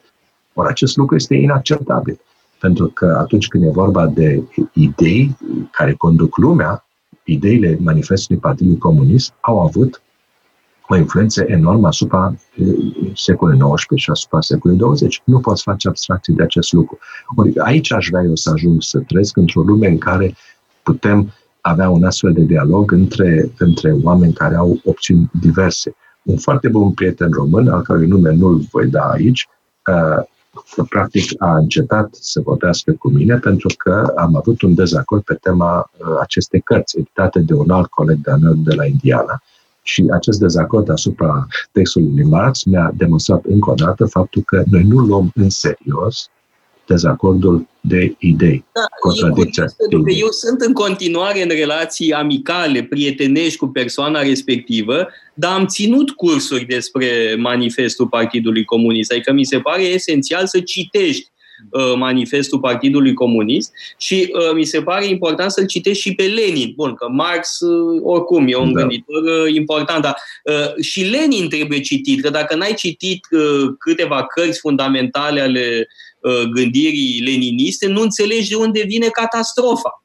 Pentru că, da. de fapt, catastrofa e la Lenin. El, el spune foarte clar uh, că trebuie exterminat dușmanul de clasă, că dictatura proletariatului este cheia uh, transformării sociale. Deci e esențial să uh, citești, tocmai dacă ești anticomunist, este fundamental să-l citești pe Karl Marx, fundamental să-l citești pe Engels, fundamental să-l citești pe Lenin și eu aș adăuga că e important să citești și pe Trotsky, și pe Mao, și pe Stalin, pentru că vezi de unde vine catastrofa. Mao trebuie citit, da? trebuie văzut ce a adăugat uh, Mao da. la teoria leninistă de a avut un rezultat atât de înfiorător. Și vezi că uh, to- toate sunt acolo, în uh, cartea lui despre practică, despre contradicție, despre justa uh, soluționare a, conflict, a contradicțiilor în sânul poporului, dar trebuie citit și uh, Mao, uh, cu toată monstruozitatea lui. Da? Este cel mai mare ucigaș din istorie. Nimeni n-a omorât atâta lume cât a reușit Mao să extermine. Da, uh, sunt oameni, nu numai la dreapta, dar oameni la stânga care nu-l citesc pe Marx. Bun, poate manifestul Partidului Comunist, da, foarte bine, dar capitalul, das capitalul. Bun, aici, aici vreau să aduc în discuție celebra, uh, uh, cum să spun, opoziție între Raymond Aron și Jean-Paul Sartre. Pentru mine, uh, aș vrea să, să dau un exemplu de, de oameni pe care admir. Uh, Raymond Aron reprezintă cazul intelectualului responsabil, angajat în cetate, dar un, un intelectual nepartizan. Recomand tuturor uh, frumoasele sale dialoguri cu doi discipoli uh, care au devenit discipoli ulterior, dar erau uh, oponenți de idei, uh, Dominic Volton și Jean-Louis Misica, în uh, Le Spectatori Angajé, cartea uh, Spectator Angajat, publicată în 1981 la Paris. Uh, Aron și Sat reprezintă cele două extreme. Aron a fost întotdeauna disponibil dialogului. Uh, s-a angajat într-o, într-o dezbatere de idei cu Sartre. Sartre a fost omul monologului. L-a ignorat total, deși erau prieteni încă din perioada școlii uh, de la economia superior din anii 20. Ori, pentru mine, modelul Aron reprezintă modelul de urmat, intelectual responsabil, sobru, care nu este um, un intelectual partizan, el a, l-a sprijinit pe De Gaulle atunci când era nevoie, dar n-a ezitat să critique atunci când De Gaulle a luat-o pe arătură, cum a fost declarația lui fa- față de Israel în 1967 și așa mai departe. Deci, Bine a făcut că l-a susținut. Da, evident, dar l-a susținut în 68 și în 68 poziția lui Aron este o poziție foarte interesantă. Deci în timpul, el a fost, în timpul uh, manifestațiilor din mai, el a fost clar pentru uh, apă, apărarea ordinii constituționale de stat, el a, el a fost printre cei care s-au pronunțat pentru reformarea sistemului uh, educațional. El era printre cei mai vehemenți critici ai sclerozei sistemului universitar de la Sorbona. Studenții l-au perceput ca fiind un inamic. Ori acest lucru trebuie spus. Uh, uh, până la urmă, astăzi, studen- studenții în 68 spuneau e mai bine să nu ai dreptate cu Sartre decât să ai dreptate cu Aron. Astăzi, cred eu că este invers. Se poate spune foarte, uh, foarte clar că e mai bine să fie avut dreptate cu Aron decât, da, evident, decât cu, evident, da. cu Sartre. Dar modelul, modelul acesta este greu de, greu de urmat. Oameni ca Aron apar odată, odată, odată pe secol, dacă nu mai rar chiar. Uh, Răzvan, vrei să adaugi ceva legat de Raymond Aron, de Jean-Paul Sartre, de uh, ce spunea um, Aurelian întreb, pentru că în curând o să și încheiem uh, discuția noastră, mai avem câteva minute. Aș fi uh, vrut să spun ceva legat de, bun, de tema principală a discuției noastre, și anume moderația și echilibru care vine la pachet cu moderația. Nu poți să ai altfel moderație. Și știu că uh, mersul pe funi este o metaforă importantă pentru acest exercițiu al uh, moderației. Da, uite, este... cartea excelentă a lui asta E, asta e imaginea, asta e imaginea moderatului. Da, da funambulul. Da, funambulul. E un moment important în istoria filozofiei când apare această imagine a funambulului. La începutul uh, unei cărți scrise de Nietzsche, și anume așa Greita Zaratustra când apare funambulul care merge pe funii. și uh, reprezintă încercarea omului de a se autodepăși. Mergerea de la om la supraom. Supraom, bineînțeles, nu are niciun fel de conotație rasială, rasistă. E vorba de autodepășire. Exercițiul moderație este un exercițiu de autodepășire, pentru că am văzut deja în discuții cât de greu este să fii moderat și cât de ușor este să o iei pe arătură. De asta mm-hmm. și în uh, cazul lui Nice, funambulul până la urmă cade, nu reușește să se mențină în acest registru al da, moderației. Cred că uh, și moderații da, mai trebuie din când în când uh, să se mai enerveze. Nu e normal să fii tot timpul moderat, tot timpul ca o vată. Da? Din când în când mai trebuie să spui lucrurilor pe nume. Da? Cred că uh, um, moderația nu trebuie să devină castratoare. Asta cred că e esențial. Da? Moderația nu trebuie să devină castratoare și nu trebuie să ajungem să uh, cultivăm uh, ceea ce s-ar numi în franceză langaj de coton, limbajul de vată. Uh, nu Corect. e nici limbajul de lemn, dar nici limbajul de vată. Da? Uneori trebuie de... spuse lucrurilor pe nume, uh, trebuie să mai și uh, uh, înjuri dacă e cazul. Statură sănătoasă la momentul potrivit. Pentru că, alminte, adică cei mai mari eroi ai moderației au fost capabili de vehemență. Mă gândesc la Cicero, de exemplu. Da? Cicero este pentru mine un erou al moderației politice. Este una dintre marile figuri uh, din care ne putem inspira. Dar același uh, Cicero Uh, a denunțat în cuvinte foarte uh, vehemente, foarte puternice pe Catilina, pe Clodius, uh, pe Marcus Antonius. Deci moderatul trebuie să fie capabil de vehemență atunci când e cazul.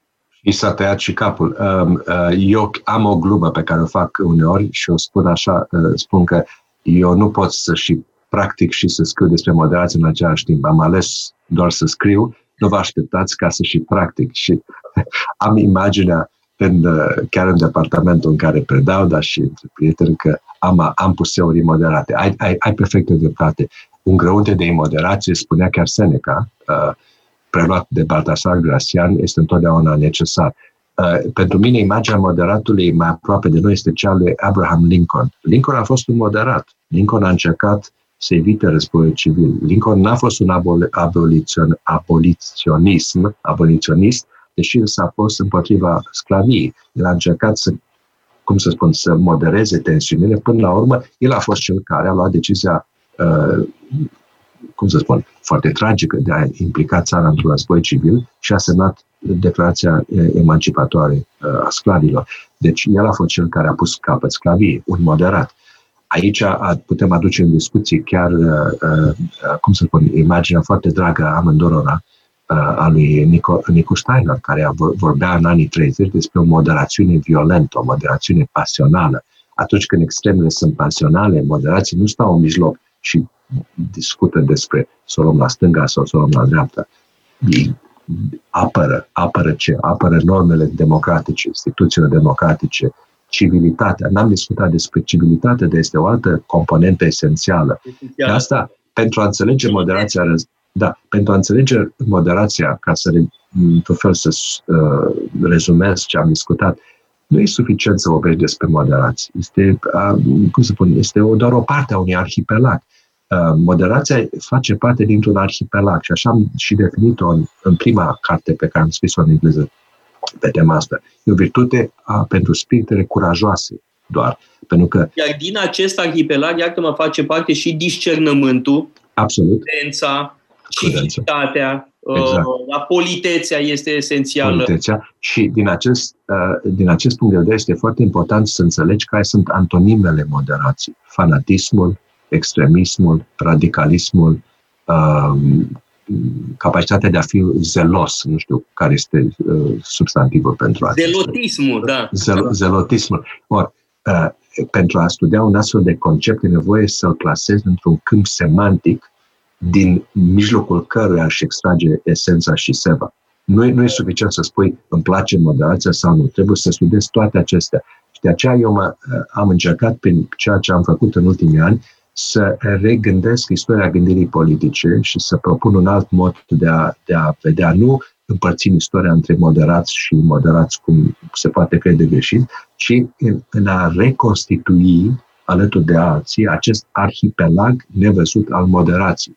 Pentru că sunt oameni care lucrează pe civilitate, sunt oameni care lucrează pe conceptul de prudență, pe conceptul de compromis. Unul din studenții mei a scris de altfel o carte care a câștigat un premiu, Alin Fumurescu, despre despre compromis. Da, o am. E foarte bună da. cartea lui. Da. E foarte bună. Sau, uh, sau imperfe- imperfecțiune. Datele da. lui de contact, că vreau să facem o emisiune și cu Alin Fumurescu. E o carte foarte bună. Și o să, o să fie. Să discutăm. Da, deci și conceptul de imperfecțiune. Un alt, un, un alt foarte bun prieten al meu, Costică Bădățan, scrie despre imperfecțiune, scrie despre ratare. Astfel, toate aceste concepte sunt concepte importante. Uh, și ele fac parte din acest univers mental al. Uh, al uh, din păcate, cam trebuie să încheiem. Uh, e deja fără șapte minute, trei, trei fără șapte la noi. Ce aș reține că ar trebui neapărat să ne faci niște cursuri pe aceste teme, da? pe aceste teme legate între ele. Nu doar moderația, ci și civilitatea, prudența, Uh, și te așteptăm cu cursuri despre Remo despre uh, Michael Oakeshott, despre care am vorbit acum și care e un gânditor major, e foarte important uh, Michael Oakeshott, de asemenea despre Ortega y Gasset, pentru că tot l-am evocat mai devreme despre Ghizo. Abia așteptăm să avem aceste cursuri. L-a evocat mai devreme și pe Baltazar Gracian, și cred că și el ar fi un subiect pasionant. Da? Eu, acest iezuit Uh, e, uh, spaniol este un gânditor minunat un gânditor uriaș. Cu mare plăcere, singurul lucru pe care să nu mă puneți este să nu mă scriu pe un partid politic, pentru că nu, nu sunt... Uh, nu. Da, nu, nu, nu, glumesc. Nu sunt, nu, nu sunt, nici eu nu sunt membru în vreun partid. nu. Nu, sunt, nu sunt un om de încredere și sunt pe lista neagră a multora, deci uh, vă, vă fac un deserviciu uh, politic. Da, dar da, noi pe, pe lista noastră albă, da, uite că mă forțez să spun că am și eu listele mele, da? În general, listele da. mele albe sunt mai lungi decât cele negre. Dar, dar, uh, uh, uh, dar oricând cu plăcere, mi-ar face plăcere să vorbim despre Tocqueville, despre cum să gândim democrația și așa mai departe, însă vreau să, vreau să rea, readuc spre final, în finalul discuției ideea despre moderație. Cea mai bună definiție a moderației a fost dată, în opinia mea, de un gânditor din secolul XVII, se numește Joseph Hall, care spunea moderația este acest fir de mătase Uh, care trece prin, uh, uh, pe, prin șiragul tuturor virtuților. Deci, da, e o idee aristoteliciană. Absolut. Deci, da. deci ideea revine în opera lui, lui Cicero, de exemplu, în De Officis, în care spune nu poți fi înțelept dacă nu ești moderat, nu poți fi cu adevărat curajos dacă nu ești moderat. Deci moderația este acel grăunte, grăunte de sare, care Uh, cum spuneai, uh, e o parte a discernământului. Uh, nu este soluția în toate momentele vieții.